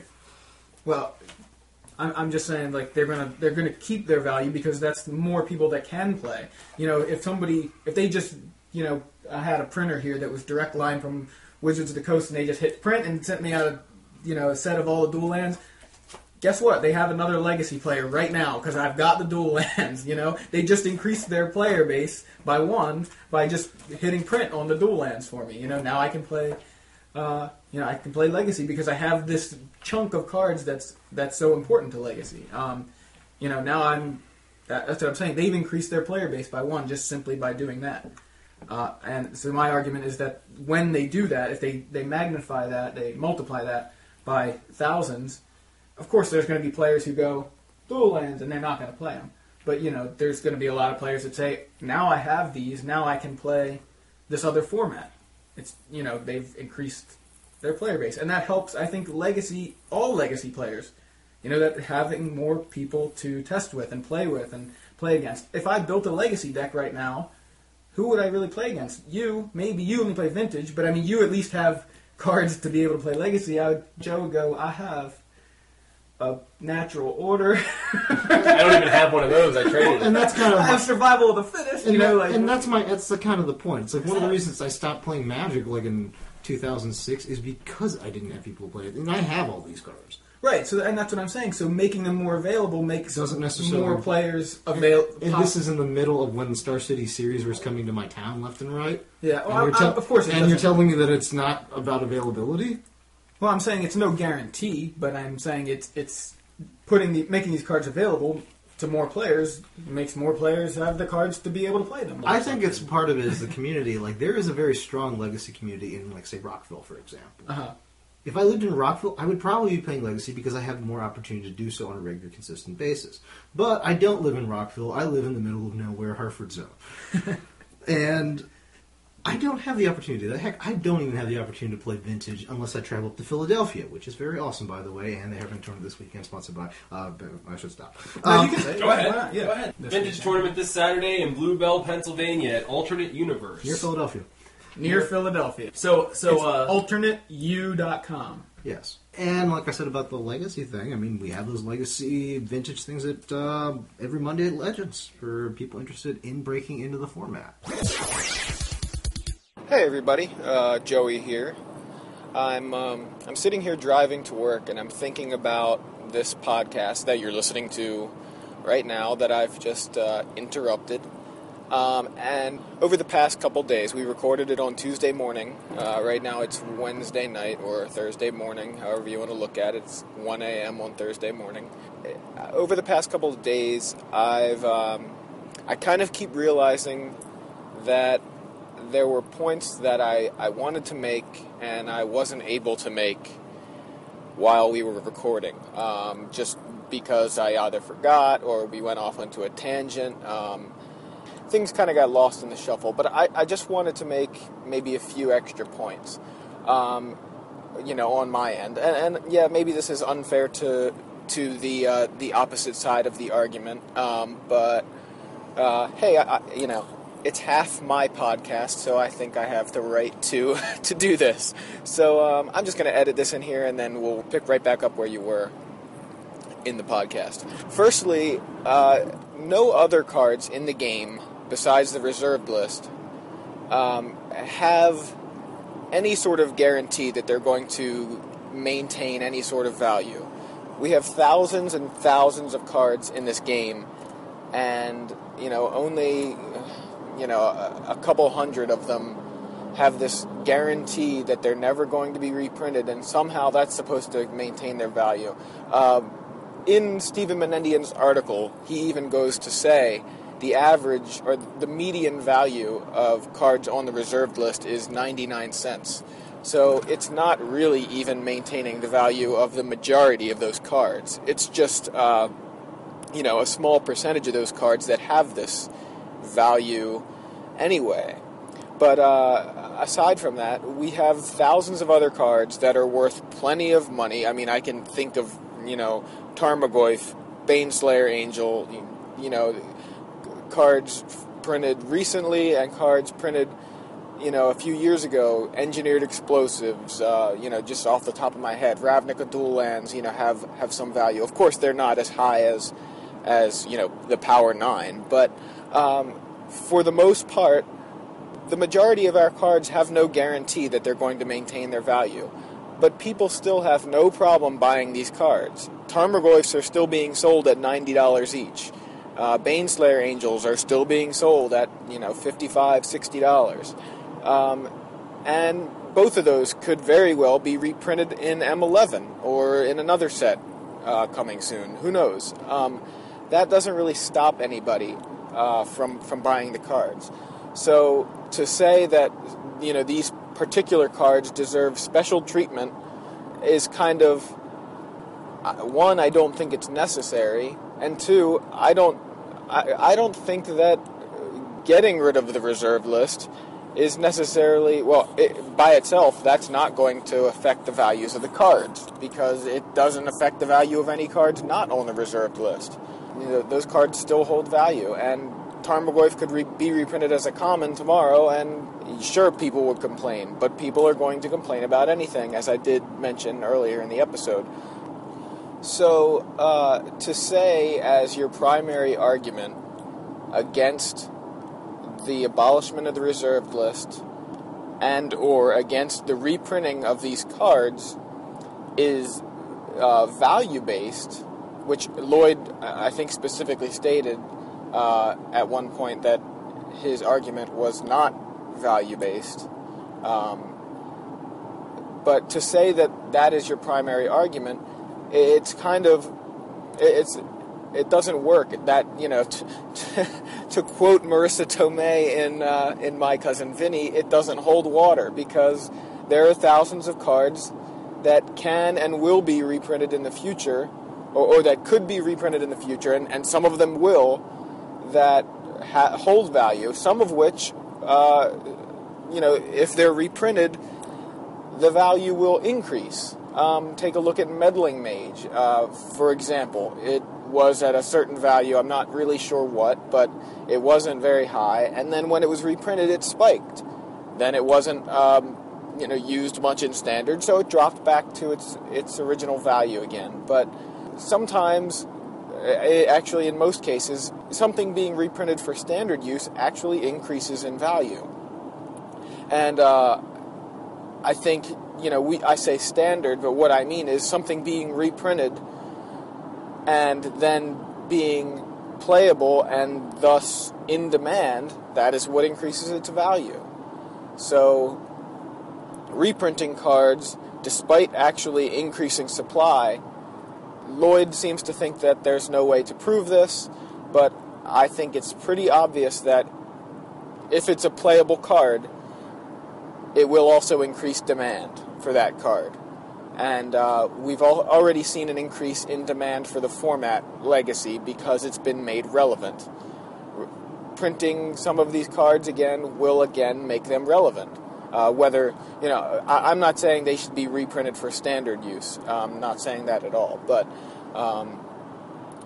I don't feel like, I still feel like I have not heard a good argument for keeping the reserved list and never reprinting these cards. I have yet to hear a good argument. I was hoping Lloyd would come up with one, and Lloyd, I know you're listening to this. I'm sorry that I'm saying this, but after our podcast and after going through editing some of it, I'm not sure that I've heard an argument that sways my opinion whatsoever, or that that I feel like is a good reason at all, because there's only a minority of players that have these cards.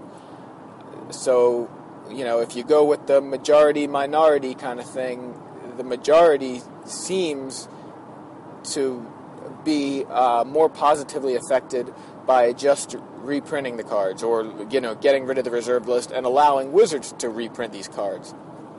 And Wizards is also included in that majority, because they're not, at the moment, positively affected at all by the secondary market. You know, as far as they're not getting any value out of people buying Black Lotuses from each other or Dual Lands from each other. But they would be positively affected if they were to create a set where they were printing these cards again. So they fall into that majority, and I think they're a very important part of that majority, because if they stop printing Magic cards at all, you know, like Upper Deck did with Versus system, the game falls apart because there's no support for it. Sure, I can go dig out my Versus system cards and play with my friends, and I have, and that's fine, but there's no new cards coming out. There's no more support for the game, and those cards, the value of those cards has tanked. I mean, cards that were $25, $30 are now $1, $5 maybe, if that. So, you know, Wizards of the Coast and their success is of primary importance to our game. And I certainly don't want the same thing to happen to them. I'm not saying that this is something that would, you know, if the reserved list were kept, that somehow Wizards would eventually go out of business. I'm not saying that at all, but I'm just trying to say that something that positively affects Wizards positively affects all of us. So, you know, I'm not seeing the argument on the other side. Apparently, there is an article today by Matt Sperling, so I'm going to read that. But and hopefully that will present something that I can actually understand coming from the other side. But at the moment, I'm not seeing a relevant argument. So anyway, I'll let you get back to the podcast. Thanks for listening to this little intrusion. But yeah, so I guess that's about everything. Guess we should hit up some contact info and stuff like that. Not? So as always, you can contact us at yomtgtaps@gmail.com. Please send us your mailing address if you would like some stickers. Leave us a voicemail at 331-MTG-TAPS. You can follow us on Twitter at yomtgtaps. And you can follow just me on Twitter at AffinityForBlue. You can check us out on YouTube, youtube.com/yomtgtaps. Can I read this one? Yes. Become a fan of yomtgtaps on Facebook by visiting www.facebook.com/pages/yo-mtg-taps/2373834428442. You can also find Joey's blog at affinityforislands.com, and you can find my blog at otherworldlyjourney.blogspot.com. You used to call Notorious BIGNOTORIOUS Big. Yeah. Which I thought was really funny back in the day. But, so otherworldlyjourney.blogspot.com is my blog. I just posted a Grixis list that I think is pretty interesting. I'm going to test it out today. What was I going to say? I'm probably going to do some more blog posts here because I've just been wanting to blog more, so I'm going to probably do that. Also, I wanted to mention something that I haven't even mentioned to you. Oh, cool. But I mean, we kind of discussed it, but I just wanted to say this on the podcast, is that me and Joe are going to try to, because some of you may not know this, me and Joe had a podcast before... we had the internet, I think. Oh God! And oh God! This sounds entertaining, terrible. And we there's at least one tape floating around at my house. I cassette think tape, right? Cassette tape, and I think Joe might have one as well. I think that every once in a while, throughout these podcasts. We're going to do some Blast from the Past sections where we put segments of these recordings that we did. Cassette casts that we did back in the day. Just because they're hilarious. Question, like, was this from when you guys were in high school? Or no, when he was in high school, and I was in 7th grade, and we were making recordings on tapes of us just like messing around with guitars and like talking about stuff and prank phone calls and stuff like that.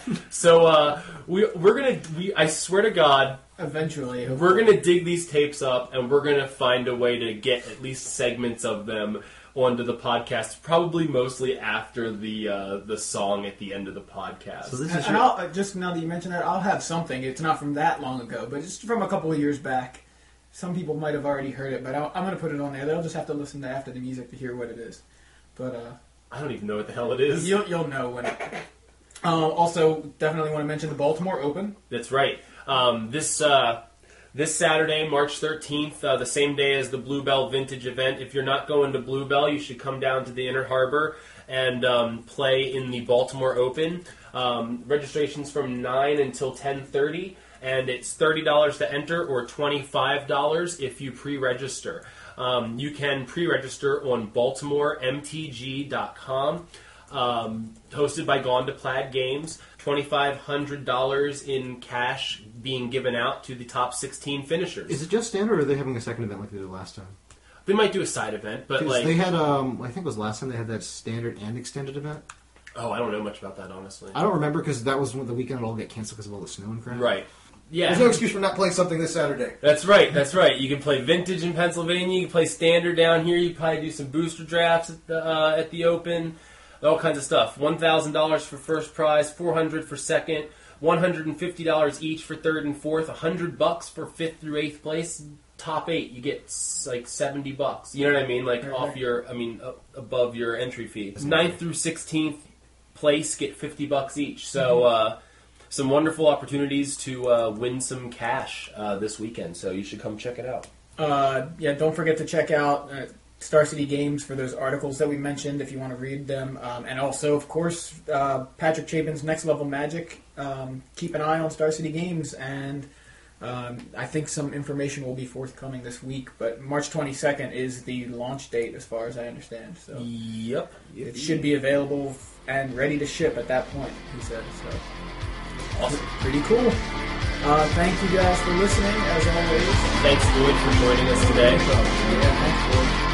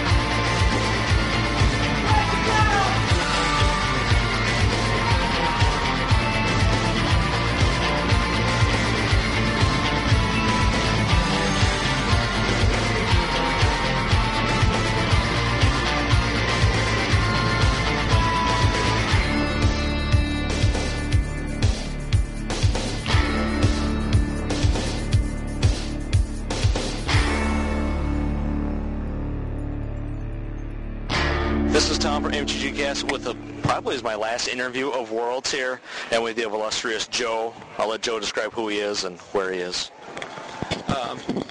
This is Joe from, well, I'm Jalon on MTG Salvation, and I'm a fan of MTG Cast, and I've had the pleasure of Tom's company for the past 2 days, so I guess we've had a lot of fun here at Worlds this weekend.